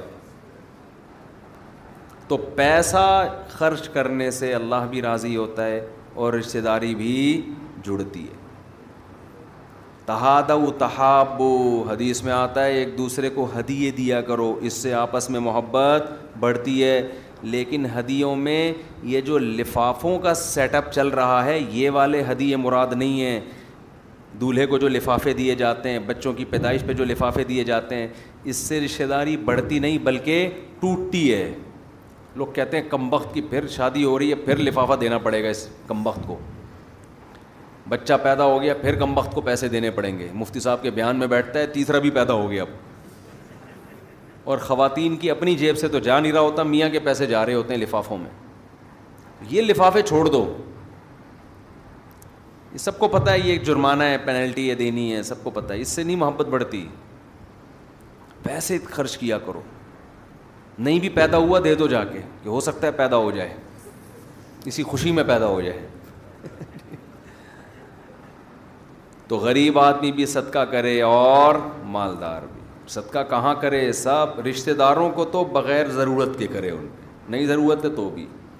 جب صحابہ نے پوچھا نا یا رسول اللہ آپ اتنا حکم دے رہے ہیں خیرات کا, صدقہ خیرات ایک ہی چیز ہے, تو ہم کہاں کریں؟ تو قرآن نے کیا کہا؟ ما انفقتم من خیر فللوالدین. سب سے پہلے کس پر؟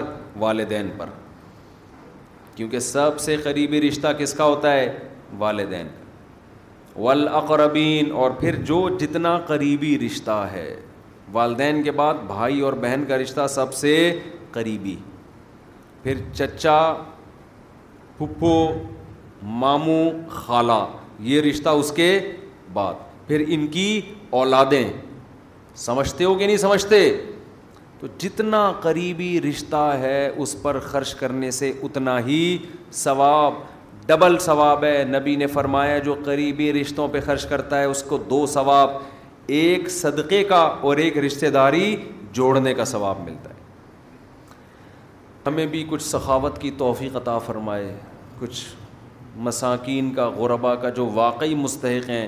اس کا ایک بڑا فائدہ پتہ ہے کیا ہوتا ہے؟ جب آپ خرچ کرتے ہو نا تو اللہ پھر آپ کو لوگوں کے سامنے ہاتھ پھیلانے سے روک دیتا ہے. یہ بڑا خاندانی کام ہو جاتا ہے. جو خرچ نہیں کرتا وہ پھر مانگتا ہے, جو خرچ کر دیتا ہے اس کی بڑی، جب وہ اپنے پیسے دے رہا ہے دوسروں کو تو دوسروں سے کیسے مانگے گا؟ تو یہی ایک کوالٹی اگر پیدا ہو جائے نا انسان میں کہ دوسروں کے سامنے ہاتھ پھیلانے سے باز آ جائے، کچھ بھی ہو جائے نہیں، کیونکہ لوگوں میں مشہور ہو گئے نا تو دیتا ہے. تو جب یہ چیز پیدا ہو جائے گی نا اپنے اندر کہ آپ زندگی میں کسی کے سامنے ہاتھ نہیں پھیلاتے، یہی ایک فائدہ صدقہ کرنے کا اتنا بڑا ہے کہ تمام فائدوں پر یہ فائدہ بھاری ہے، کیونکہ اللہ کو اوپر والا ہاتھ پسند ہے، اللہ کو نیچے والا ہاتھ پسند نہیں ہے. مانگنے والا پسند نہیں اللہ کو، کون پسند ہے؟ دینے والا. تو عادت ڈالو بھائی. ایک صاحب میرے پاس آئے، مجھے کہنے لگا میری اتنی تنخواہ ہے، نوجوان تھا، تو میری حیثیت سے بہت زیادہ ہے، میں کدھر خرچ کروں؟ میں نے کہا پہلا آدمی پاکستان میں دیکھا ہے جو یہ کہہ رہے میری جو تنخواہ ہے میری حیثیت سے زیادہ ہے، کہہ رہے میرے اتنے خرچے ہیں نہیں، یہ بہت زیادہ ہے. تو خرچ کرنے کی برکت سے نا یہ بھی فائدہ ہوتا ہے، آپ کو اپنی آمدن اپنی حیثیت سے زیادہ لگنے لگتی ہے. اگر خرچ نہیں کرو گے تو آپ کو یہ لگے گا کروڑوں روپے بھی کماؤ گے تو یہ میری حیثیت سے کیا ہے، کم ہے. تو جو صاحب دل ہے نا وہ چہرہ دیکھ کے پتہ لگاتے ہیں کہ یہ کنجوس ہے یا سخی ہے، سمجھتے ہو؟ کیونکہ سخی کے چہرے پہ رونق آ جاتی ہے، خوش رہتا ہے وہ، اور کنجوس کے چہرے پر رونق نہیں، کیونکہ مال کی محبت، جیسے مال کی محبت میں نا گھلا جا رہا ہوتا ہے، گھلا جا رہا ہوتا ہے، ٹینشن لے رہا ہوتا ہے. ہمارے حضرت فرمایا کرتے تھے کہ ایک آدمی کے دل میں لوگوں کی نظر میں بڑا بننے کا شوق ہے، یہ بھی برائی ہے، لیکن ایک آدمی کے دل میں دولت کی محبت ہے، یہ بھی برائی ہے. دولت کی محبت والی برائی زیادہ گھٹیا ہے، کیونکہ یہ انسانوں کی نظر میں بڑا بننا چاہتا ہے، تو انسان کی تو پھر بھی کوئی ویلیو ہے، اور یہ دل لگا رہا ہے چیزوں سے. جیسے بچے کھلونوں سے دل لگاتے ہیں نا، تو یہ دل کس سے لگا رہا ہے؟ چیزوں سے. لوگ دیکھتے ہیں نا علماء گاڑیوں میں گھوم رہے ہیں، جو صحیح عالم ہوگا نا وہ گاڑی کیا، وہ ہیلی کاپٹر میں بھی گھومے گا، اس کی نظر میں گدا گاڑی میں گھومنا اور بڑی گاڑیوں میں گھومنے میں کوئی خاص فرق نہیں ہے، دل میں نہیں جگہ ہوتی، ان کے مٹی ہے بھائی، ختم ہو جائے گی. دنیا دار آدمی سمجھتا ہے کہ پتہ نہیں کیا ہے، کیا کیا یعنی کیا ہو گیا، وہی ہے نا طوطا والا، کیا ہوا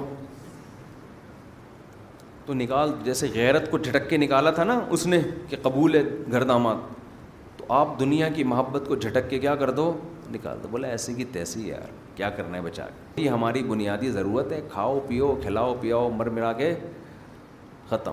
لوگ کہیں گے کوئی کھلانے پلانے والا آدمی مرا ہے، سمجھتے ہو نہیں سمجھتے تو جیسے چل رہے ہو وہی پھر قبول ہے، ٹھیک ہے، پھر کیا ہے، قبول ہے. اللہ تعالیٰ سمجھنے کی عمل کی توفیق عطا فرمائے. بسم اللہ الرحمن الرحیم.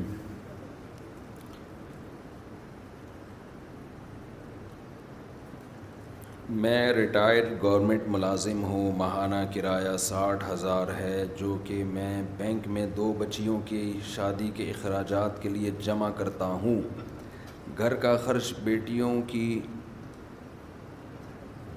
آمدنی یا بیٹوں کی آمدن سے پورا کرتا ہوں. زکوٰۃ کتنی رقم پر لگے گی؟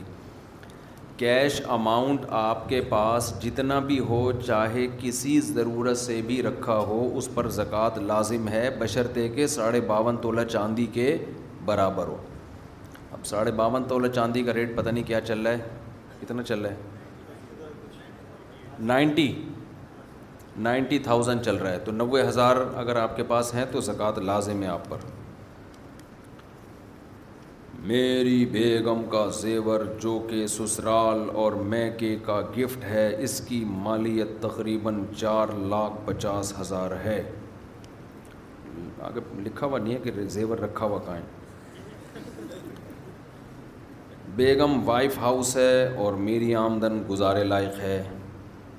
بیگم وائف ہاؤس ہی ہونی چاہیے، ہوم میکر ہونی چاہیے، ورنہ وہ بیگم بیگم نہیں ہے. پھر وہ بھی بیغم ہو اور آپ کو بھی بیغم رکھے، یہ جبھی ہے جب وہ گھر کے اندر رہے، سمجھتے ہو؟ کوئی مجبوری ہو ایک الگ بات ہے، لیکن نارملی جو نیچر کے مطابق ہے، آپ گھر کے باہر کے کام سنبھالیں اور گھر والی گھر میں رہے. یہ لکھا ہوا ہے نا, ویڈیو نہیں بنائے.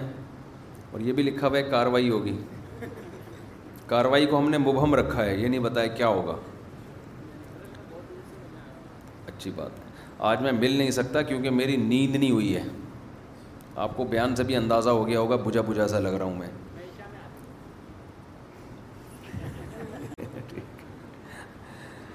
میری نیند پوری نہیں ہوئی ہے, کھوپڑی میری صحیح کام نہیں کر رہی ہے. جب نیند پوری نہیں ہوتی نا تو مجھ سے زیادہ نہیں الجھا کریں, میں پھر طبیعت سے سنا دیتا ہوں, پھر میں بعد میں سوری بھی کر لیتا ہوں, لیکن اس وقت میں سنا دیتا ہوں. کھانے سے زیادہ نیند ضروری ہے, صرف ہمارے لیے نہیں سب کے لیے. تو میں سویا ہوں نہیں, بالکل دماغ کی رگیں کھینچ رہی ہیں. کیا کہہ رہے ہیں؟ پیناڈول نہیں کھاتا, اللہ کا شکر ہے. یہ خوب سمجھ لیں, یہ جو لوگوں کو ذرا سی طبیعت خراب ہوئی پیناڈول پھانکنا شروع کر دیتے ہو, یہ اپنی صحتوں کا بیڑا غرق نہ کیا کرو بھائی. آپ کی نیند پوری نہیں ہوئی, اس کے آپ کے طبیعت میں کھچاؤ پیدا ہو رہا ہے تو سو جاؤ, اس میں کیا ہے. دوا تو بہت ہی شدید ضرورت میں کھانے کی چیز ہے. میں ایسے لوگوں کو جانتا ہوں, ذرا سا مسئلہ ہوا پیناڈول, ذرا سا مسئلہ ہوا قبض کی وجہ سے سر میں درد ہو رہا ہے, پیناڈول کھا رہے ہیں. تم تو جلاب آور دوا کھاؤ نا اگر قبض کی وجہ سے سر میں درد ہو رہا ہے. موشن کی چیز کھاؤ, تم جمال گوٹا کھاؤ. تو دوائیں کھا کھا کے اپنے آپ کو پاگل بنایا ہوا ہے حتی الامکان. یہ میڈیکل سائنس کا اصول ہے, دوا کے وقت بالکل اس وقت پہنچے جب آپ کے پاس میڈیسن کے علاوہ کوئی چارہ نہ ہو. سمجھتے ہو؟ موٹے ہو گئے ہیں, پتلا ہونے کی دوائیں کھا رہے ہیں. چلو پھرو, بھاگو, دوڑو, خوراک کم کرو, خود ہی ہو جاؤ گے. تو مجھے پتہ ہے میرا نیند نہیں ہوئی ہے, تو اس لیے کھوپڑی تھوڑی سی خراب ہے, تو وہ سو جائیں گے تو صحیح ہو جائے گی.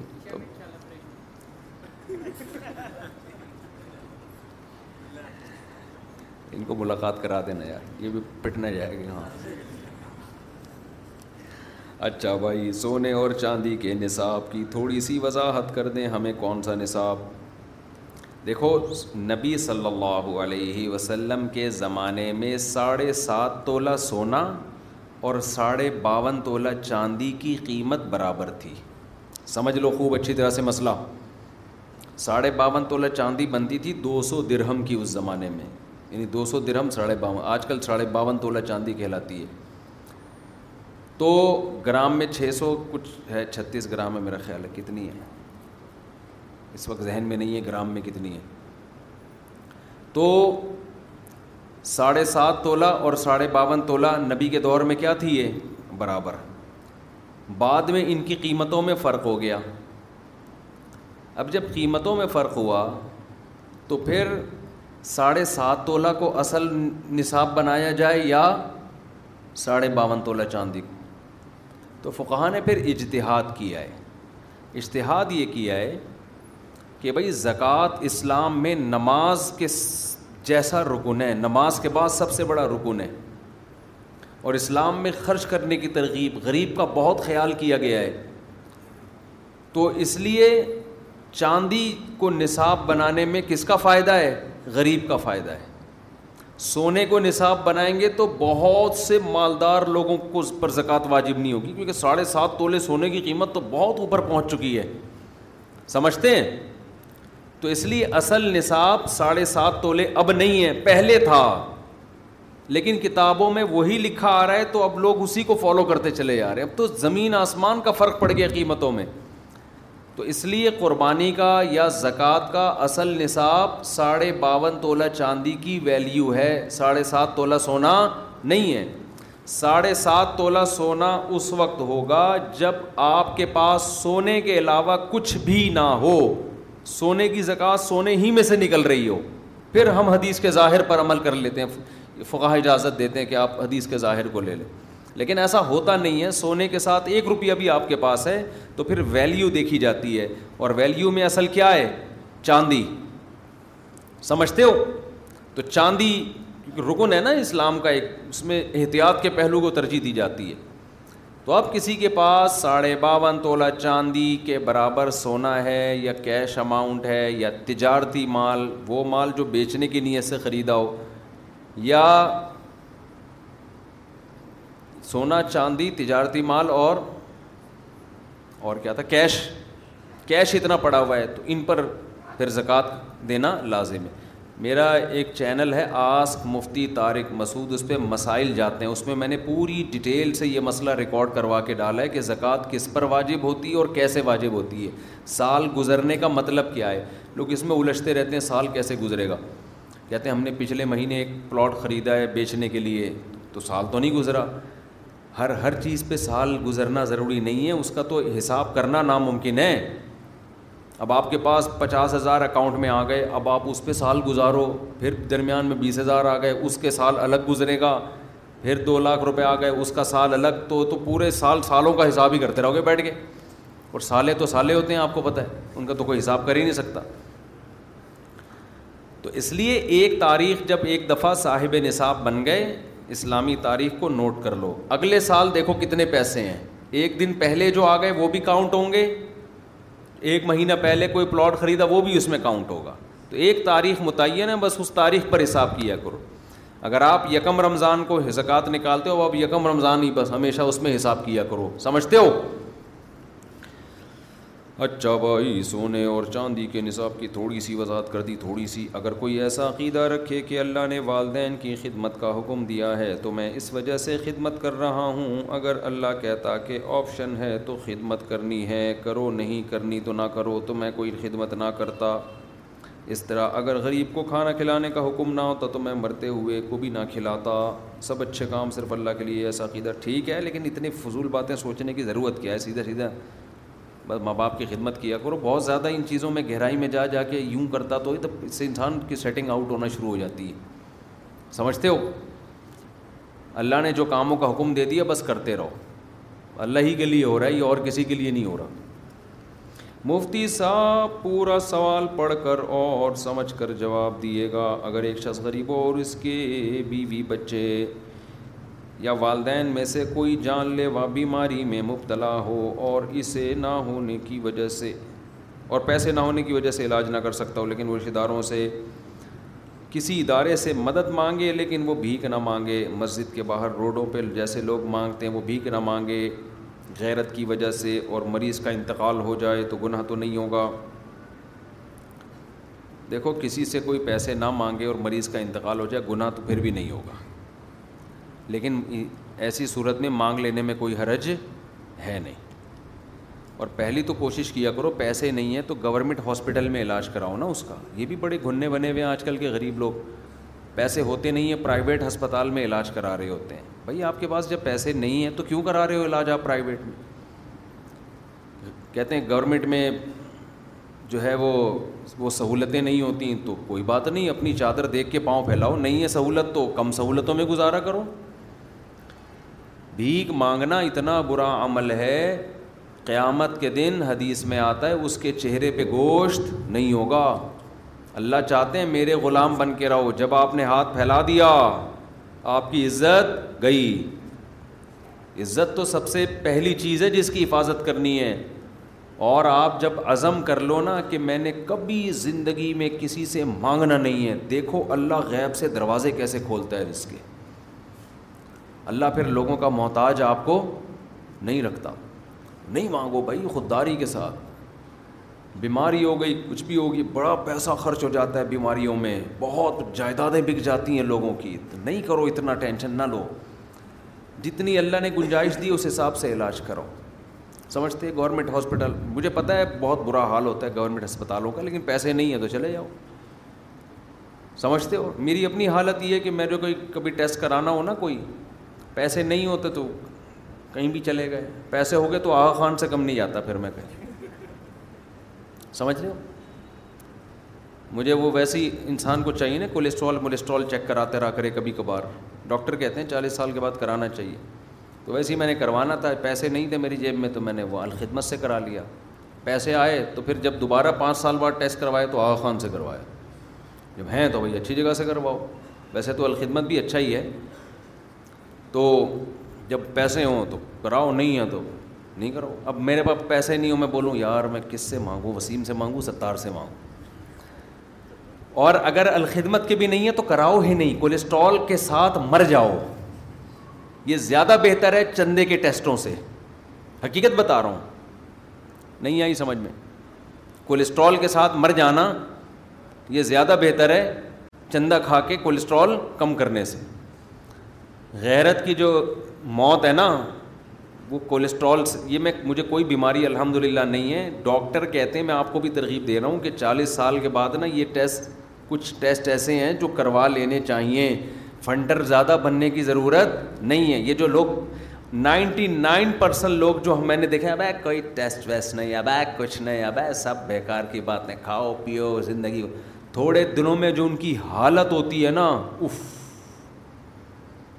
ایسا رو رہے پیٹ رہے ہوتے ہیں. کیونکہ آج کل کی جو خوراکیں چل رہی ہیں نا مارکیٹ میں, وہ اتنا بیڑا غرق کرنی ہے صحتوں کا کہ 40 سال کے بعد میں اللہ کا واسطہ دے کے کہتا ہوں, یہ موٹے موٹے چند ٹیسٹ کروا لیا کرو, اندازہ ہو جائے گا میں کدھر جا رہا ہوں. میں یہ جو ہارٹ پیشنٹ لوگ بنتے ہیں نا, 15 سال بد پرہیزی ہوتی ہے. دل آپ کا 15 سال آپ کو موقع دیتا ہے کہ انسان کا بچہ بن جا. 15 سال تک دل کے ساتھ غلط سلوک کیا جاتا ہے, پراٹھے پھوڑے جاتے ہیں اور ممبر پہ بیٹھ کے بیانات میں پراٹھوں کی ترغیبیں دی جاتی ہیں, نہاریاں پھوڑی جاتی ہیں, پائے سجی کے پائے کھجی کے پائے, اور پھوڑ پھوڑ کے پھر بالآخر ایک دم ٹھا کر کے مر جاتا ہے. یہ ایک دم سے نہیں ہوتا, 15 سال تک قدرت آپ کو موقع دیتی ہے, ٹیسٹ کروا لے, کوئی بلاکیج ہو رہی ہے تو ابھی ختم کروا لے اس کو اور پراٹھے پروٹھے چھوڑ دے. 15 سال قدرت آپ کو موقع دیتی ہے, سمجھتے ہو, لیکن آپ کہتے کچھ نہیں ہوتا. ایک صاحب کو میں نے سمجھایا, آپ 50 سال کے ہو گئے, بی پی چیک کر لیا کرو کبھی اپنا. انہوں نے کہا یار یہ جو لوگ یہ شک کرتے ہیں نا انہی کا بی پی بڑھتا ہے. میں نے کہا پاکستان میں ہر آدمی بلڈ پریشر کا مریض ہے اور بی پی ہائی ہوتا ہے, گردوں پہ ڈائریکٹ ہٹ کرتا ہے, کڈنی فیل کر دیتا ہے, کبھی برین ہیمریج کر دیتا ہے, کبھی آڑا ترچھا کر دیتا ہے آدمی کو 2 منٹ کے اندر. تو میں نے کہا چیک کرا لو, اگر بڑھا ہوا ہے تو احتیاط کر لو. نہیں جی, وہی ہوا, فالج ہو گیا. بہت واقعات ہیں, تھوڑے نہیں ہیں. تو آپ پرانے زمانے پہ قیاس نہ کریں. ہر دوسرا آدمی شوگر کا مریض. شوگر بھی ایسی بیماری ہے, آپ کو موقع دیتی ہے, وہ ایک دم سے نہیں ہو جاتی. آپ ٹیسٹ کروا لو گے, پتہ چل جائے گا بارڈر پہ کھڑے ہو یا ابھی بہت دور ہے شوگر آپ سے. اگر بارڈر پہ ہو تو ابھی سے لڈو مڈو احتیاط کرنا شروع کر دو. آپ مٹھائی کھلانے پر کرو, کھانے کی کوشش نہ کرو. تھوڑی واکنگ شاکنگ ڈاکٹر سے مشورہ, تو شوگر کو پیچھے دھکیل دو گے. لیکن لوگ کر ہی نہیں رہے ہیں. ڈھیٹ بنے کی انتہا ہے اور توکل کی باتیں کر رہے ہوتے ہیں کہ اللہ پہ اعتماد ہے ہمیں. جو لوگ ٹیسٹ کراتے ہیں بیماری بھی انہیں کو. میں یہ نہیں کہہ رہا وہمی بن کے ہر چیز کے ٹیسٹ شروع کر دو, خام خامے بلا وجہ کی چیزوں کے. کچھ موٹی موٹی بیماریاں ایسی ہوتی ہیں, بلکہ وہ 40 سال تو دور کی بات ہے, آج کل 30 سال کے بعد اٹیک کر رہی ہیں. وہ 30 سال کے لڑکوں کو شوگر ہو رہی ہے, ہارٹ پیشنٹ بنے ہوئے ہیں. تو 40 سال تو ونس اپون اے ٹائم, اب تو پہلے ہی. اور توند اگر نکلنا شروع ہو گئی تو سمجھ لو کہ مسئلے خراب ہونا شروع. سب سے پہلا بیماری کی علامت ہے توند. ناڑا ڈھیلا ہو جاتا ہے آپ کا تھوڑی دیر میں, اوپر باندھا تھا نیچے چلا گیا. کھانا کھانے سے پہلے ڈھیلا تھا, کھانا کھاتے ہی ٹائٹ ہو گیا. بعض لوگوں کے ساتھ یہ ہوتا ہے درد, ناڑا ڈھیلا, کھانا کھاتے ہی ناڑا ڈھیلا کر رہے ہوتے ہیں. تو اس کا مطلب گڑبڑ شروع ہے. تو یہ کوئی عقل مندی کی بات نہیں ہوتی, یہ کروا لینے چاہیے انسان کو. اس سے پتہ چلتا ہے کہ بھائی کیا. پھر بھی بیماری آ سکتی ہے. آپ نے ٹیسٹ کروا لیے, بائی پاس وہ جو ہے نا وہ ہارٹ بھی چیک کر لیا اور آپ نے شوگر بھی چیک کر لی, پھر بھی مر سکتے ہو. تو وہ تو پھر اللہ مار دے, تو پھر اللہ سے کوئی لڑ سکتا ہے کیا؟ پھر بھی مر سکتے ہو سکتا ہے, پھر بھی شوگر ہو جائے آپ کو. لیکن اپنی طرف سے انسان موٹی موٹی چیزوں میں اس زمانے میں احتیاط کر لے. اور اگر فنٹر بننا ہے نا, فنٹر پھر صحیح طرح سے بنو. فنٹر کا مطلب پھر یہ ہوتا ہے کہ اگر آپ کا بی پی کل ہائی ہوا اور گردے پہ اٹیک ہوا آپ کے, پھر یہ نہیں بولو کہ کوئی مسئلہ نہیں ہے, کوئی مسئلہ نہیں ہے, چلتا ہے یار, سمجھتے ہو. پھر یہ بولو, پھر بولو میں ٹیسٹ اسی وجہ سے نہیں کراتا تھا کہ ہو جائے تو کوئی مسئلہ نہیں, دنیا مسافر خانہ ہے, ایک دن ہم نے کیا کرنا ہے, مرنا ہے. لیکن اس وقت کیا کر رہے ہوتے ہیں, رو رہے ہوتے ہیں, ابے یہ کیا ہو گیا, ابے ڈائلیسس پہ آ گیا, ٹھیک ہے نا, ابھی میری آنکھوں کو کیا ہو رہا ہے, یہ بینائی کیوں جا رہی ہے شوگر کی وجہ سے, ابے بھائی یہ کیا ہو رہا ہے, کیا ہوا, طوطے نے کہا تھا. تو پھر ٹینشن میں کیوں آتے ہو اتنا؟ پھر فنٹر بنا کرو. ہم اپنے بزرگوں کو دیکھتے تھے, ہمارے شیخ حضرت مفتی رشید احمد صاحب رحمہ اللہ, ایسی خاندانی صحت, ایسی خاندانی مزے والی, کیونکہ خوراک پہ بہت کنٹرول تھا. صبح ناشتے میں سیب لازمی, 2 ہاف بوائل انڈے لازمی, بڑا ہائیجینک اور متوازن ناشتہ ہوتا تھا. ایسا نہیں تھا ہماری طرح بیٹھ کے پھوڑے چلے جا رہے ہیں, پھوڑے چلے جا رہے ہیں. تو کھانا دوپہر کا قیلولہ, اس کا کیا فائدہ تھا؟ دیکھنے میں بھی اچھے لگتے تھے, خوش مزاج بھی تھے, کوئی ٹینشن نہیں, کوئی بیماری نہیں کہ بچے بار بار لے کے ابا کو ہسپتال بھاگ رہے ہوں. بڑی آرام سے زندگی گزاری, اور کہتے تھے مجھے بیمار ہو جاؤں تو ہسپتال نہ لے کے جانا, آرام سے گھر میں مرنے دینا آرام سے, ٹھیک ہے نا. عمر بہت ہو گئی ہے, 78 سال کے ہو گئے ہیں, اب کوئی بات نہیں, دنیا سے چلے گئے تو کوئی مسئلہ نہیں ہے. تو اس لیے میں جو اصل تو مسئلہ زکوٰۃ کا بیان کر رہا تھا, جتنے جیب میں پیسے ہوں چپکے سے جا کے کسی غریب ہسپتال میں علاج کرا لیا کرو. زیادہ پیسے ہیں تو مہنگے ہاسپٹل میں چلے جاؤ, نہیں ہیں تو آرام سے, سمجھ رہے ہو, مر جاؤ آرام سے, کوئی اتنی ٹینشن کی بات نہیں ہے. قرضے میں, قرضے کی ٹینشن جو ہے نا, یہ موت کی ٹینشن سے بڑی ہے, لیکن لوگ لے رہے ہوتے ہیں بہت. ہاں کوئی ایسی خطرناک بیماری ہے نا جو فوری, جس کا علاج, ہارٹ اٹیک ہو گیا خدا نخواستہ کسی کو, اب اس میں تو بھائی لے کے جانا ہے, اس میں تو قرضہ بھی پکڑو, وہ تو فوری مسئلہ ہے نا, وہ تو بچانا ہے اس کو, اس میں تو جتنا جلدی ہو سکے. اب آپ گورنمنٹ ہاسپٹل میں لے کر گئے, وہاں لائن لگی ہوئی ہے, ان کا نمبر 6 مہینے بعد آئے گا, تو پھر تو یار آدمی مجبوری, ایسے موقع پہ کوئی مانگ لے تو کوئی حرج نہیں ہے, لیکن خوددار لوگوں کی کوشش ہوتی ہے ایسے موقع پہ بھی نہ مانگے. لیکن یہ اپنے لیے نا, دوسرے کو وہ کہے گا کیوں نہیں مانگا, میں مجھے مروا دیا تو نے. اپنے لیے توکل کرو. اچھا, ہمارے ایک عزیز کی لڑکی نے غیر مسلم سے نکاح کر لیا ہے, لڑکا مسلمان ہو گیا ہے, کیا اس کی 35 سال کی... ابے بھائی تو اتنی لمبی کتھا سنانے کی کیا ضرورت ہے؟ ختنہ ضروری ہے یا نہیں ہے, یہ تو اصل سوال یہ تھا, اس کا شادی سے کیا تعلق ہے؟ تو بھائی غیر مسلم بڑی عمر میں بھی مسلمان ہوتا ہے تو ختنہ کرانا چاہیے, اس کو آپریشن کرا لینا چاہیے. زکوٰۃ کے مسائل میں ہے ختنہ, اس لیے کہ پیشاب کے قطرے اٹکتے ہیں کھال میں, گندگی رہتی ہے, طہارت حاصل نہیں ہوتی. یہ صفائی ستھرائی کے لیے ختنے کی جو حکمت ہے. زکوٰۃ کے مسائل میں, اگر آپ کے پاس سونا ہے لیکن 7 تولے سے کم ہے تو جتنا بھی ہے اس کو چاندی کی رقم کے حساب سے زکوٰۃ دیں گے یا نہیں؟ یہ سونے کا میں نے بتا دیا, سونے کا چاندی کا حساب ہوگا. وتر کی نماز میں تراویح کے بعد جو جماعت پڑھتے ہیں, اگر 1 رکعت نکل جائے تو دعائے قنوت 2 رکعت میں پڑھیں گے یا صرف امام کی آخری رکعت میں؟ امام کی آخری رکعت میں پڑھیں گے. عرض ہے کہ روزہ اور نماز الگ الگ عبادت ہے. ایک شخص روزہ بڑے اہتمام سے رکھتا ہے, یعنی ہر اس چیز سے بچتا ہے جو منع ہے روزے میں, مگر نماز ایک بھی نہیں پڑھتا. نماز تو روزے سے زیادہ ضروری عبادت ہے بھائی. لوگ روزے رکھ لیتے ہیں, نماز نہیں پڑھ رہے ہوتے, حیرت کی بات ہے. جو مشکل چیز ہے وہ کر لی اور جو آسان تھی وہ چھوڑ دی. نماز کی اہمیت اسلام میں روزے سے زیادہ ہے, تو روزہ بھی رکھیں نماز بھی پڑھیں. میں نے قسم کھائی کہ فلاں کام نہیں کروں گا یا پھر کرنے کے بعد سزا کے طور پر 50 رکعت نوافل پڑھوں گا ہر دفعہ, مگر مجھ سے فلاں کام بھی ہو گیا اور 50 رکعت نوافل بھی مکمل نہیں پڑھی جا رہی کیونکہ زبان بہت اٹکتی ہے, تو کیا یہ قسم ٹوٹ گئی؟ یا پھر میں جب بھی 50 نوافل زندگی میں پڑھ کر کھائی قسم پوری کر سکتا ہوں؟ کیا یہ 50 رکعت نوافل؟ اتنا لمبا سوال میرے بھائی. ان کا خلاصہ جواب کا یہ ہے کہ آپ کو ہر دفعہ 50 رکعت نفل پڑھنے پڑیں گے جب بھی آپ وہ غلطی کریں گے. نوافل پڑھنے میں آپ کی زبان اٹک رہی ہے تو بھائی مختصر پڑھ لیں, سورہ فاتحہ پڑھیں, انا اعطیناک الکوثر والی صورت پڑھ کے رکوع کر لیں. سمجھتے ہیں؟ تو پورے لمبے لمبے نوافل ضروری تھوڑی ہیں. تو 50 رکعت تو بہرحال کرنے پڑیں گے. اور آپ نے چونکہ یہ کہا تھا جب بھی یہ کام کروں گا ہر دفعہ میں, تو یہ آپ کے ذمے قرض بنتا چلا جائے گا. تو آپ کے پاس یہ آپشن ہے کہ یا تو 50 رکعت نفل پڑھ لیں یا قسم کا کفارہ ادا کر لیں. لیکن قسم کا کفارہ تو اور زیادہ مشکل ہے. قسم کا کفارہ کیا ہوتا ہے؟ 10 غریبوں کو 2 ٹائم کا کھانا. جب بھی آپ یہ کام کریں گے 10 غریبوں کو 2 ٹائم کا کھانا کھلائیں گے.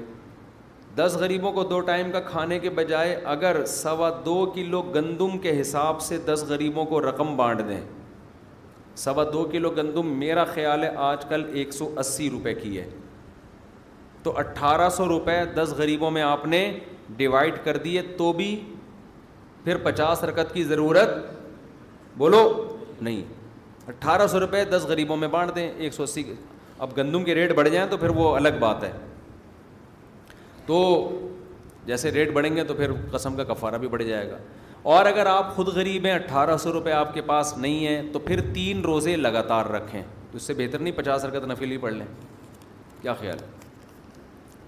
اور کوئی اتنا مشکل نہیں ہے 50 نفل پڑھنا ہر نماز کے ساتھ، دیکھو 10 پڑھ لیں نا ہر نماز کے ساتھ، ہر نماز کے ساتھ 10 رکعت نفل پڑھ لیں۔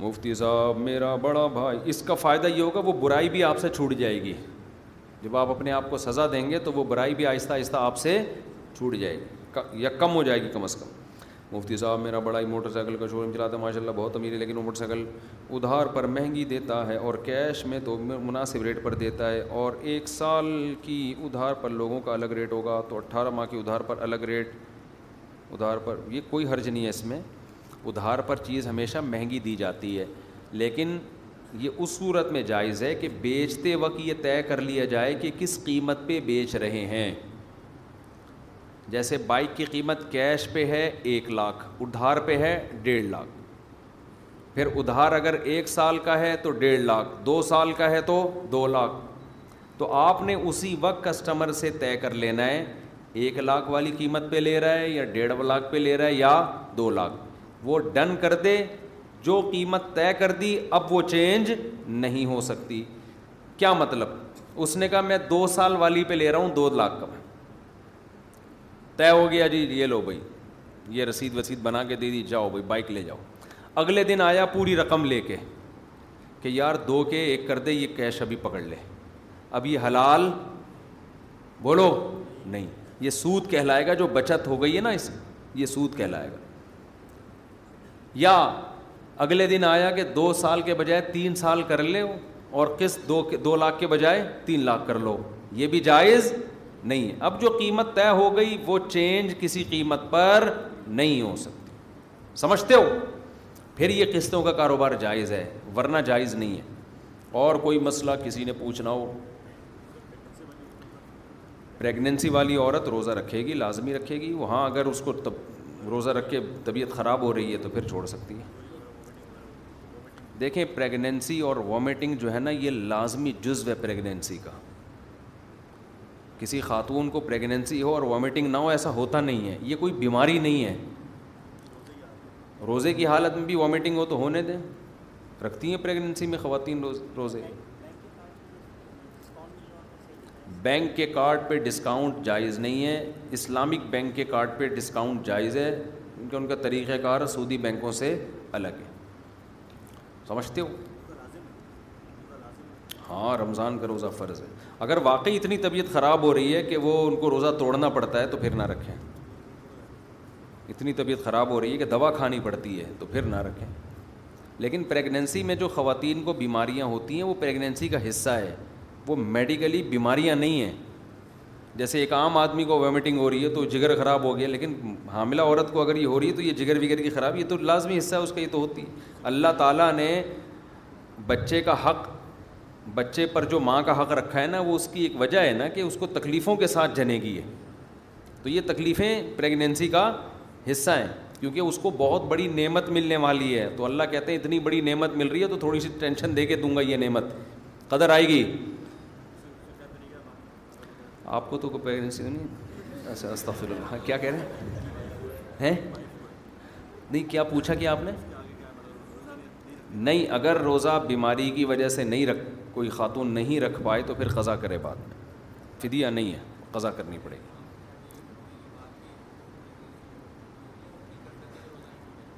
الٹی جتنی بھی ہو جائے اس سے روزہ نہیں ٹوٹتا، اگر خود سے ہوئی ہے پورا دن کرتی روزہ نہیں ٹوٹتا اس سے۔ ہاں کسی کو الٹیوں کی وجہ سے اتنی کمزوری ہو جائے کہ وہ خدا نخواستہ اس کے بیمار یا بے ہوش ہونے کا خطرہ ہو، تو پھر ORS وغیرہ پلایا جا سکتا ہے بیماری کی وجہ سے اس خاتون کو. آج کل تو ڈرپ چڑھا دیتے ہیں ڈاکٹر, ڈرپ لگانے سے روزہ نہیں ٹوٹتا, سمجھتے ہو؟ تو کوشش کیا کرو کہ مجبوری ہو تو ڈرپ لگوا لے آدمی, سمجھتے ہیں. کچھ دن پہلے میں نے پراٹھے پھوڑ دیے تھے, میرے پیٹ میں بہت درد ہوا سحری کے بعد, تو میں بہت جب زیادہ پین ہوا ہے گیس کا نا, ایسیڈیٹی بہت ہو گئی تھی, اس دن ملائی پر بیان بھی بہت زیادہ کر دیا تھا, تو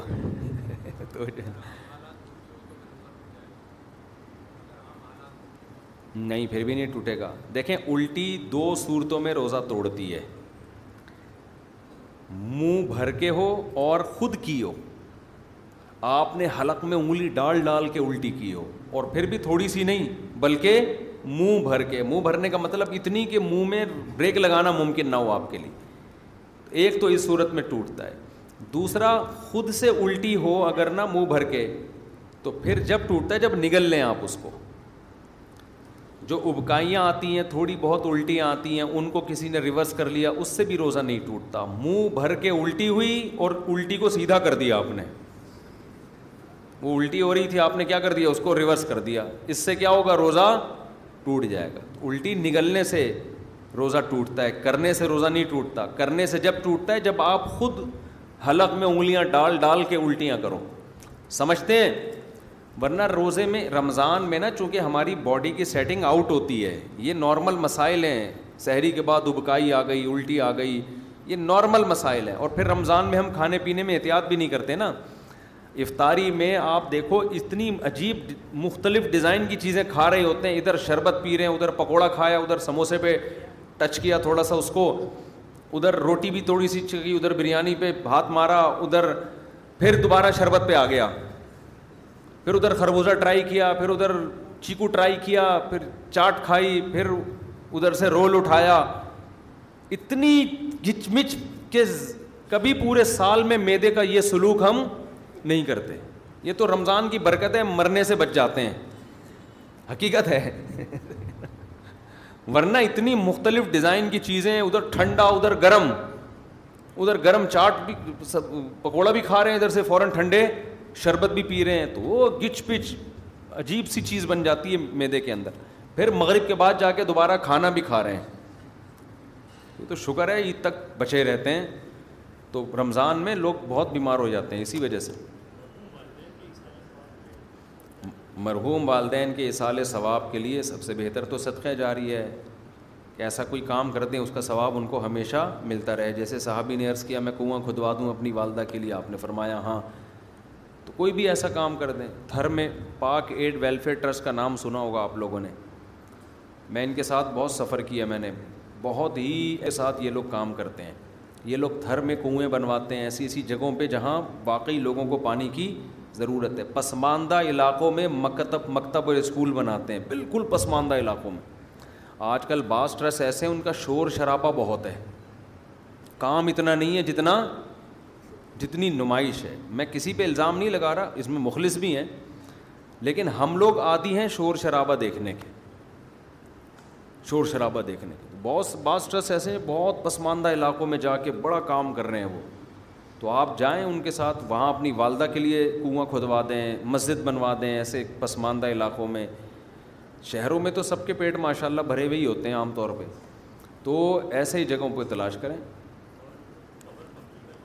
نہیں, خبر پکی کروانا حرام ہے, جائز نہیں. ویسے بھی صدقہ کر دیں نا, کسی کو دے دیں تو یہ بھی ثواب ملتا ہے.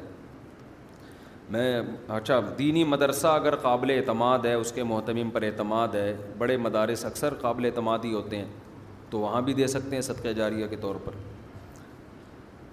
جامع الرشید میں دے سکتے ہیں, جامع الرشید کے بہت سارے پروجیکٹ چل رہے ہیں, بہت بڑا ویژن ہے ان کا فیوچر میں. ایک بہت ایسے افراد تیار کر رہے ہیں جو کل ملک کی باغ ڈور انشاءاللہ ان کے ہاتھ میں ہوگی, تو بڑا ایک انقلابی کام کر رہے ہیں, وہاں بھی آپ دے سکتے ہیں.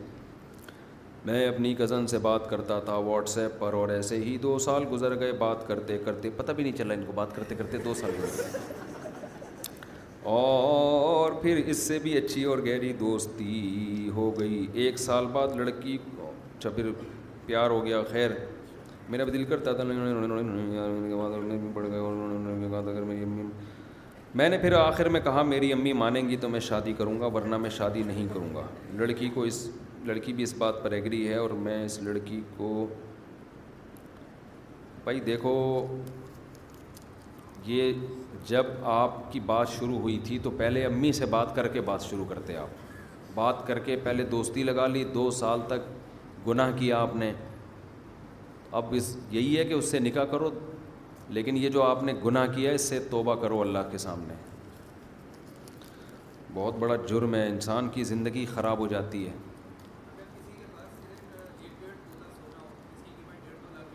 جی جی, اگر اس کے پاس صرف سونا ہے اور جس تاریخ کو زکوٰۃ نکلتی ہے اس کی 1 روپیہ بھی نہیں ہے, کسی کو ادھار بھی نہیں دیا ہوا اس نے, تو پھر زکوٰۃ اس پر نہیں ہے. پھر سونا کا اب جب اکیلا سونا ہوگا تو 7.5 تولے, لیکن ایسا ہوتا ہے نہیں, کہیں نہ کہیں کچھ نہ کچھ پیسے پڑے ہوئے ہوتے ہیں انسان کے پاس. تو اس لیے سونے کو چھوڑ دیں, اب جاگنے کی باتیں کریں, یعنی 52.5 تولے چاندی. موبی کیش سے لون لینا نہیں, وہ سود میں نہیں آتا, وہ لون ہوتا نہیں ہے, اس کو لوگ لون سمجھ رہے ہوتے ہیں. وہ آپ ایڈوانس میں, یعنی آپ کہتے ہو پیسے بعد میں دوں گا اور بیلنس پہلے ڈال دو, تو وہ آپ کو یونٹ بیچتے ہیں اور پیمنٹ بعد میں لیتے ہیں, تو بعد میں پیمنٹ زیادہ ہی ہوتی ہے. تو یہ سود میں نہیں, اس کو لون کہتے ہیں, یہ حقیقت میں لون تھوڑی ہے. اور کوئی بھائی کسی نے پوچھنا ہو تو بتا دیں. جی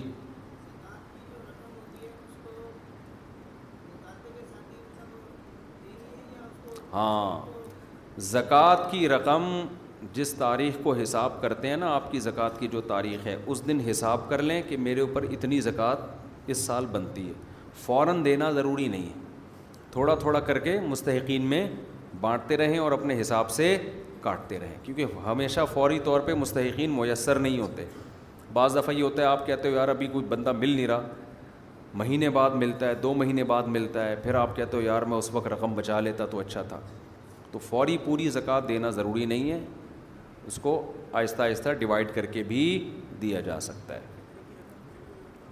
فطرے کی رقم تو 2.25 کلو گندم, بعض علماء 1.25. جی کیا بول رہے ہیں؟ ہاں, زمین سے رقم اٹھا لی تو صدقہ کر دیں اس کو. کل ہمارے بچوں کو سیڑھیوں سے 20 روپے ملے. جی خواتین کے لیے عید کی نماز, نبی صلی اللہ علیہ وسلم نے فرمایا خواتین کو عید کی نماز میں لاؤ, یہاں تک کہ جو حائضہ عورتیں ہیں جو نماز نہیں پڑھنی انہوں نے ان کو بھی لاؤ تاکہ دعا میں شریک ہوں. تو اسلاف میں پھر اس مسئلے میں اختلاف ہوا. بعض حضرات نے کہا کہ نبی نے جن شرطوں کے ساتھ خواتین کو اجازت دی ہے آج کل خواتین ان شرطوں پر عمل نہیں کرتی. ان فقہا کا مقصد حدیث کی مخالفت نہیں تھا, بلکہ کیونکہ خواتین خوشبو بھی لگا رہی ہیں, بے پردگی بھی کر رہی ہیں, اور عید کے دن تو پھر اور زیادہ خطرہ ہوتا ہے, تو اس لیے انہوں نے پابندی لگائی. تو ان کا مقصد حدیث کی مخالفت نہیں. لیکن ہماری بھی ایک ٹوٹی پھوٹی ناقص رائے ہے کہ اس زمانے میں اگر آپ خواتین کو اتنا دور رکھیں گے نا عید کی نماز اور مسجد سے, تو اس سے بڑا فتنہ پیدا ہونے کا خطرہ ہے. وہ بالکل مذہب سے ان کا رشتہ آہستہ آہستہ ختم ہو جائے گا. تو اس لیے ہم اجازت دے دیتے ہیں, تراویح میں آتی ہیں خواتین, حالانکہ شکایتیں مل رہی ہوتی ہیں, وہ پردے کی وہ پابندی نہیں ہو رہی جو ہونی چاہیے. لیکن مسئلہ سارا یہی ہے نا کہ آپ اس زمانے میں نا امت کی مثال ہے اس مریض کی کہ ڈاکٹر جس کے علاج کی طرف توجہ دیتا ہے وہ کہتا ہے یار اس کا ہارٹ کا آپریشن اس لیے نہیں کر سکتے کہ شوگر اس کی بڑی ہوئی ہے. ٹھیک ہے نا, اب شوگر کو چھیڑیں گے تو کیا مسئلہ ہو جائے گا؟ ہارٹ کا مسئلہ. تو پھر یہ دیکھا جاتا ہے جس مسئلے کو بھی چھیڑو گے دوسرا متاثر ہوگا. تو پھر یہ دیکھا جاتا ہے کہ بڑا مسئلہ کون سا ہے. تو اب خواتین کو کنٹرول کرنا, مسجد میں آئیں, تمیز سے کھڑی ہوں, خوشبو نہ لگائیں, پراپر پردہ ہو, یہ بڑا مشکل ہے. لیکن اس بیس پر اگر آپ ان کو گھر میں آپ مسجد میں آنے سے روکیں گے نا تو وہ مارکیٹوں میں تو جائیں گی, پھر وہ فتنہ تو بہرحال ہو ہی رہا ہے. اس سے نقصان یہ ہوگا کہ ایک خیر کی جگہ تھی اس سے بھی محروم, ایک جگہ جو خیر کی تھی نا مسجد اس سے بھی کیا ہو جائیں گی؟ محروم. تو خواتین میں ارتداد بہت تیزی سے پھیل رہا ہے, پہلے زمانے کی عورتیں ہر وقت اللہ اللہ کرتی رہتی تھیں. رمضان میں مقابلے ہوتے تھے پہلے کہ کس نے قرآن زیادہ پڑھا. اب وہ سسٹم نہیں رہا ہے. اب ہماری مسجد میں خواتین آتی ہیں, اگر ہم ان کو منع کر دیں نا تو آپ کا کیا خیال ہے, گھر میں تراویح پڑھیں گی بیٹھ کے؟ یہ تراویح بھول جائیں گی. ان کی نسلوں میں کوئی تراویح بھی کوئی نماز ہوا کرتی تھی. پھر یہ وہی ویڈیو گیم اور وہ ریسیپیز دیکھنا اور سارا پوری رات موبائل پہ لگے رہنا. تو یہ اس لیے میں سمجھتا ہوں کہ خواتین کو عید کی نماز میں اجازت دینی چاہیے. اس زمانے میں پیچھے کھڑی ہو جائیں آ کے, تھوڑا سا ان کو احساس ہو کہ آج بڑا دن ہے. ورنہ اب تو یہاں تک حالت ہو گئی ہے, مرد تو پھر بھی صبح اٹھ جاتے ہیں کہ نماز پڑھنی ہے, خواتین 3-3 بجے عید کے دن اٹھ رہی ہیں سو کے. عید کا پتہ ہی نہیں چلتا کہ آج عید کا دن ہے. اور کوئی مسئلہ بھائی میٹر گھومنے سے پہلے؟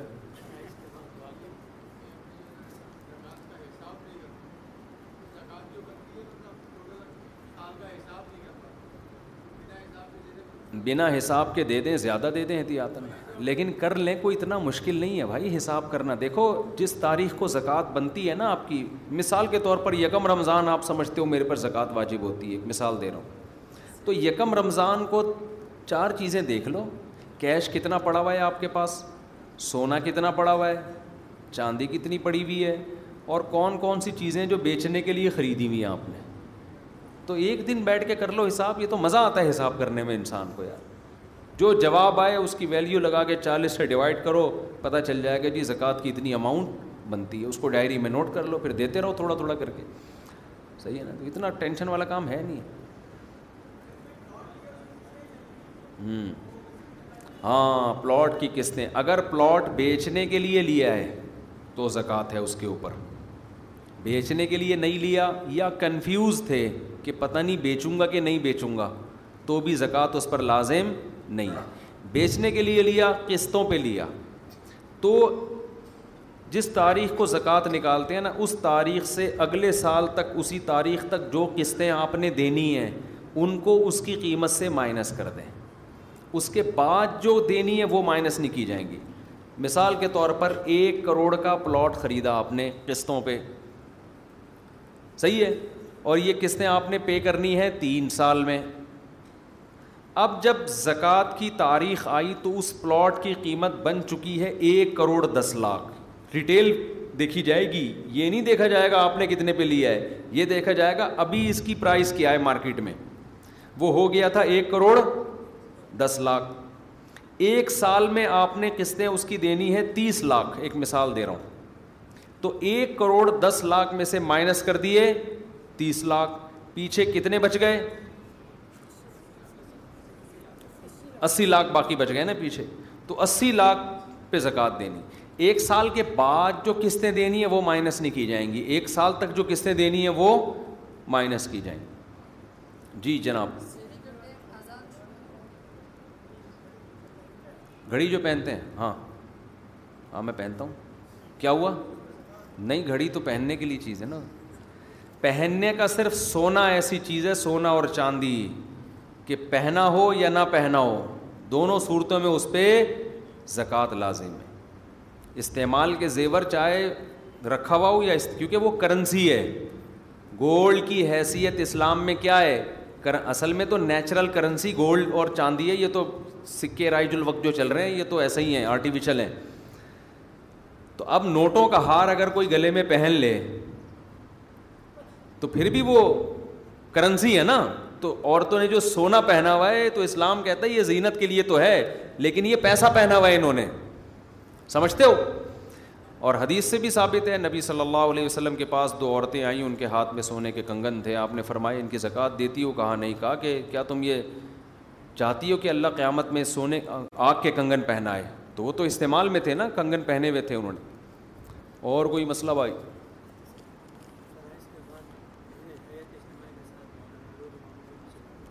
اچھا میں بتاتا ہوں اس کا. ہمارے ہم جب کوئی ایسی بات کرتے ہیں نا تو لوگ اکثر طعنہ دیتے ہیں فقہ حنفی کا مسئلہ بتا رہی ہے, فقہ حنفی میں ہے نا استعمال کے زیور پہ زکوٰۃ ہے, تو لوگ کہتے ہیں فقہ حنفی کا بتا رہا ہے. خوب سمجھ لو, فقہ حنفی کوئی تورات اور انجیل سے اخذ کیا ہوا مسلک نہیں ہے. ابھی جی ٹی وی پہ کچھ دن پہلے میری کوئی پروگرام تھا, اس میں انہوں نے مجھے کہا کہ 3 طلاقیں 3 ہوتی ہیں, فقہ حنفی میں ہیں. میں نے کہا فقہ حنفی میں نہیں, سارے صحابہ میں ہیں. تو فقہ حنفی میں اسی وجہ سے ہے کہ سارے صحابہ میں ہیں. سمجھ رہے ہو؟ اسی وجہ سے امام حنیفہ نے اس کو لیا صحابہ کی رائے ہونے کی وجہ سے. تو یہ مسئلہ اگرچہ اختلافی ہے کہ استعمال کے زیور پہ زکوٰۃ ہے یا نہیں, لیکن امام حنیفہ نے چونکہ صحیح حدیث موجود ہے اس بارے میں, عبداللہ بن مسعود رضی اللہ تعالیٰ عنہ صحابی رسول کا قول ہے, اور وہ بہت بڑے فقیہ صحابی تھے, اس لیے انہوں نے, اور لاجیکلی بھی یہ بات بنتی ہے تو اس لیے.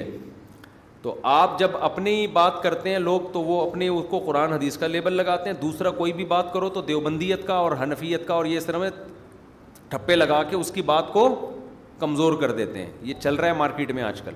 کیا کہہ رہے تھے بھائی آپ؟ فرائض کے بعد حیات اجتماعیہ کے ساتھ دعا ثابت نہیں ہے. لوگ کیا کرتے ہیں؟ اماموں کے پیچھے باتیں کرتے ہیں, تو نہیں کریں, سنتیں پڑھیں. جو امام دعا نہیں مانگتا فرائض کے بعد, لوگ باتیں کرتے ہیں, اس کے خلاف غلط کرتے ہیں.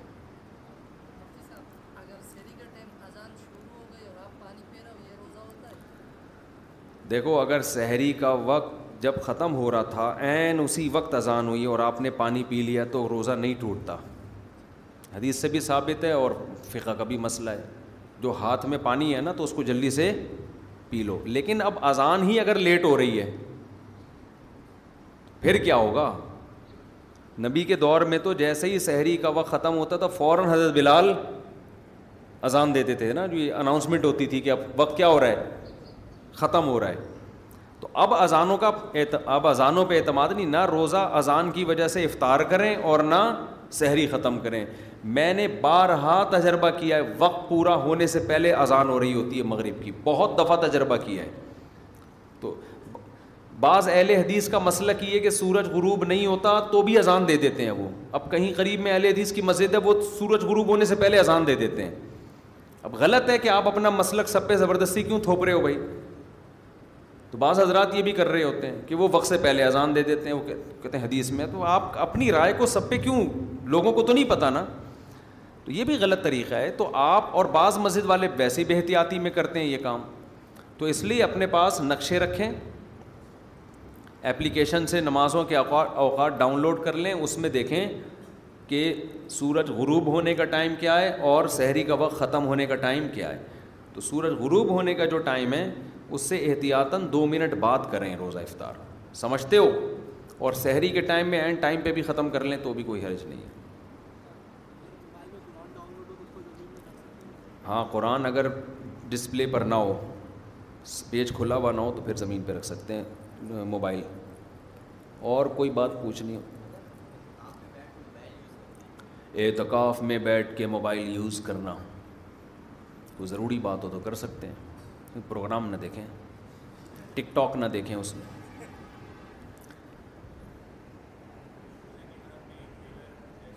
روزے کی حالت میں انہیلر نہیں استعمال کر سکتے, نیبولائز میں نہیں, اس میں پوری اسٹیم جا رہی ہوتی ہے نا, تو پورے پانی کے ذرات جا رہے ہوتے ہیں.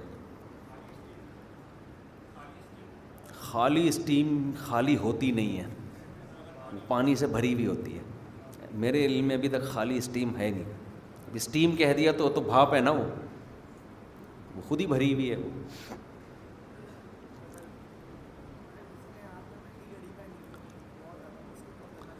مہنگی چیزوں پہ زکوٰۃ نہیں ہوتی میرے بھائی, زکوٰۃ 4 چیزوں پہ ہوتی ہے, سونے پر, چاندی پر, کیش اماؤنٹ پر, اور بیچنے کے لیے کچھ خریدی ہے, چاہے وہ سستی سی چیز ہی خریدی بھی ہو. تو یہ چیزیں جب 52.5 تولہ چاندی کے برابر ہوں گی تو زکوٰۃ. تو باقی کتنی مہنگی گاڑی رکھی ہے, گھڑی ہے, اس سے کچھ نہیں ہوتا. کیا پوچھ رہے ہیں بھائی جان؟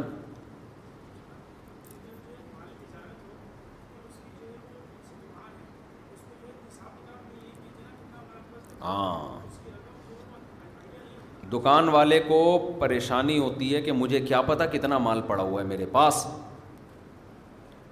دکان والے کو پتہ نہیں ہوتا نا یہ سارا مال بیچنے کے لیے, تو اندازہ لگائیں نا. جب اس کو نہیں پتا تو مجھے کیا پتا ہوگا بھائی.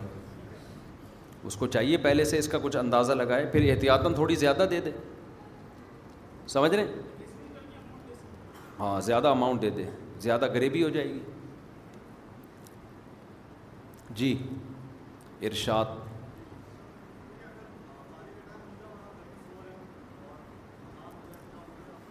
ہاں ہو جاتا ہے روزہ, جب سورج غروب ہو گیا تو روزہ ختم, چاہے آپ افطاری کریں یا نہ کریں. نہیں, روزہ نہیں ٹوٹتا اس سے.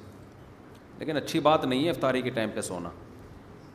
برکت کا وقت ہے, اللہ کی نعمت ہے, اللہ چاہتا ہے کہ کھاؤ, افطاری میں جلدی کرو. سو رہے ہیں کسی اور ٹائم پہ نا,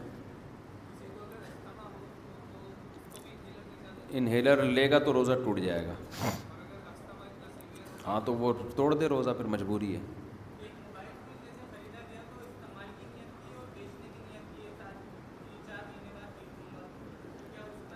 موبائل اگر اس نے خریدا ہی بیچنے کے لیے ہے, استعمال ضمناً ہو رہا ہے. جیسے پرانی گاڑی لوگ خریدتے ہیں بیچنے کے لیے, جب تک بکتی نہیں ہے تو چلا بھی رہے ہوتے ہیں, ایسا ہی ہے نا, تو اس پہ زکوٰۃ واجب ہے. لیکن پرانی گاڑی خریدی چلانے کے لیے, ارادہ یہ تھا جب دل بھر جائے گا تو بیچ دوں گا, تو یہ بیچنے کے لیے نہیں خریدی ہے, چلانے کے لیے خریدی ہے. وہ تو پھر ہر چیز ہی آدمی کا جب دل بھر جاتا ہے تو سوائے بیوی کے وہ کسی کو پہنانے کے چکر میں ہی ہوتا ہے, سمجھ رہے ہو کیا. انشورنس جائز تو نہیں ہے, لیکن انشورنس پہ گاڑی لی ہے تو وہ گاڑی چلانا حرام نہیں ہو جائے گا, گاڑی جائز رہے گی.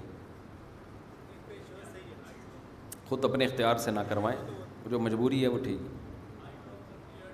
آئی ڈراپ سے کچھ نہیں ہوتا, کان میں دوا ڈال لینے سے, آنکھ میں دوا ڈالنے سے روزہ نہیں ٹوٹتا, بے شک اس کے ذرات حلق میں محسوس ہونا شروع ہو جائیں, پھر بھی نہیں ٹوٹتا روزہ.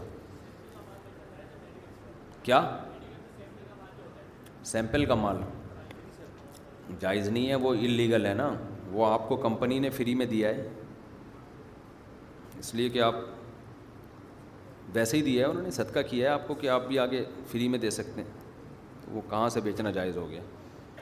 ڈاکٹروں کے پاس سیمپل کی دوائیں آتی ہیں, وہ بیچنا شروع کر دیں تو یہ کہاں سے.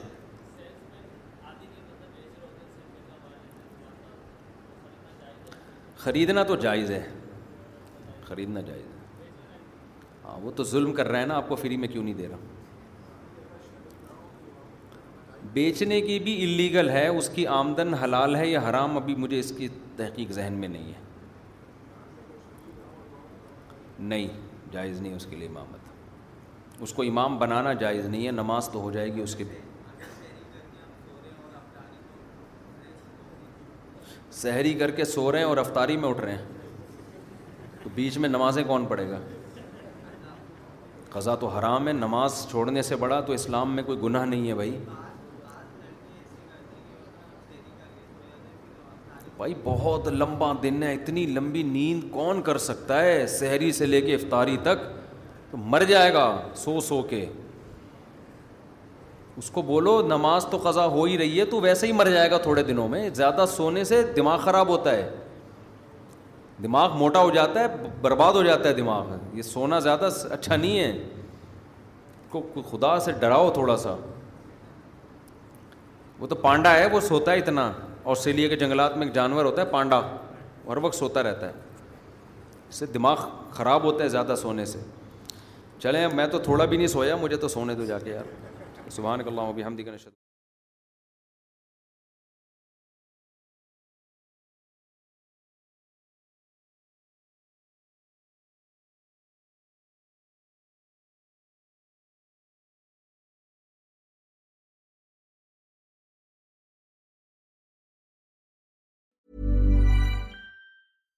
Imagine the softest sheets you've ever felt. Now imagine them getting even softer over time. That's what you'll feel with Boll & Branch's organic cotton sheets. In a recent customer survey, 96% replied that Boll & Branch sheets get softer with every wash. Start getting your best night's sleep in these sheets that get softer and softer for years to come. Try their sheets with a 30-night guarantee. Plus, get 15% off your first order at bollandbranch.com. Code BUTTERY. Exclusions apply.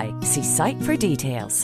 Hi, I'm Daniel, founder of Pretty Litter. Did you know cats tend to hide symptoms of sickness and pain? I learned this the hard way after losing my cat, Gingy. So I created Pretty Litter, a health monitoring litter that helps detect early signs of illness by changing colors, saving you money and potentially your cat's life. Pretty Litter is veterinarian developed, and it's the easiest way to keep tabs on your fur baby's health right at home. Go to prettylitter.com and use code ACAST for 20% off your first order and a free cat toy. Terms and conditions apply. See site for details. Mom deserves the best, and there's no better place to shop for Mother's Day than Whole Foods Market. They're your destination for unbeatable savings, from premium gifts to show-stopping flowers and irresistible desserts. Start by saving 33% with Prime on all body care and candles. Then get a 15-stem bunch of tulips for just $9.99 each with Prime. Round out Mom's menu with festive rosé, irresistible berry chantilly cake, and more special treats. Come celebrate Mother's Day at Whole Foods Market.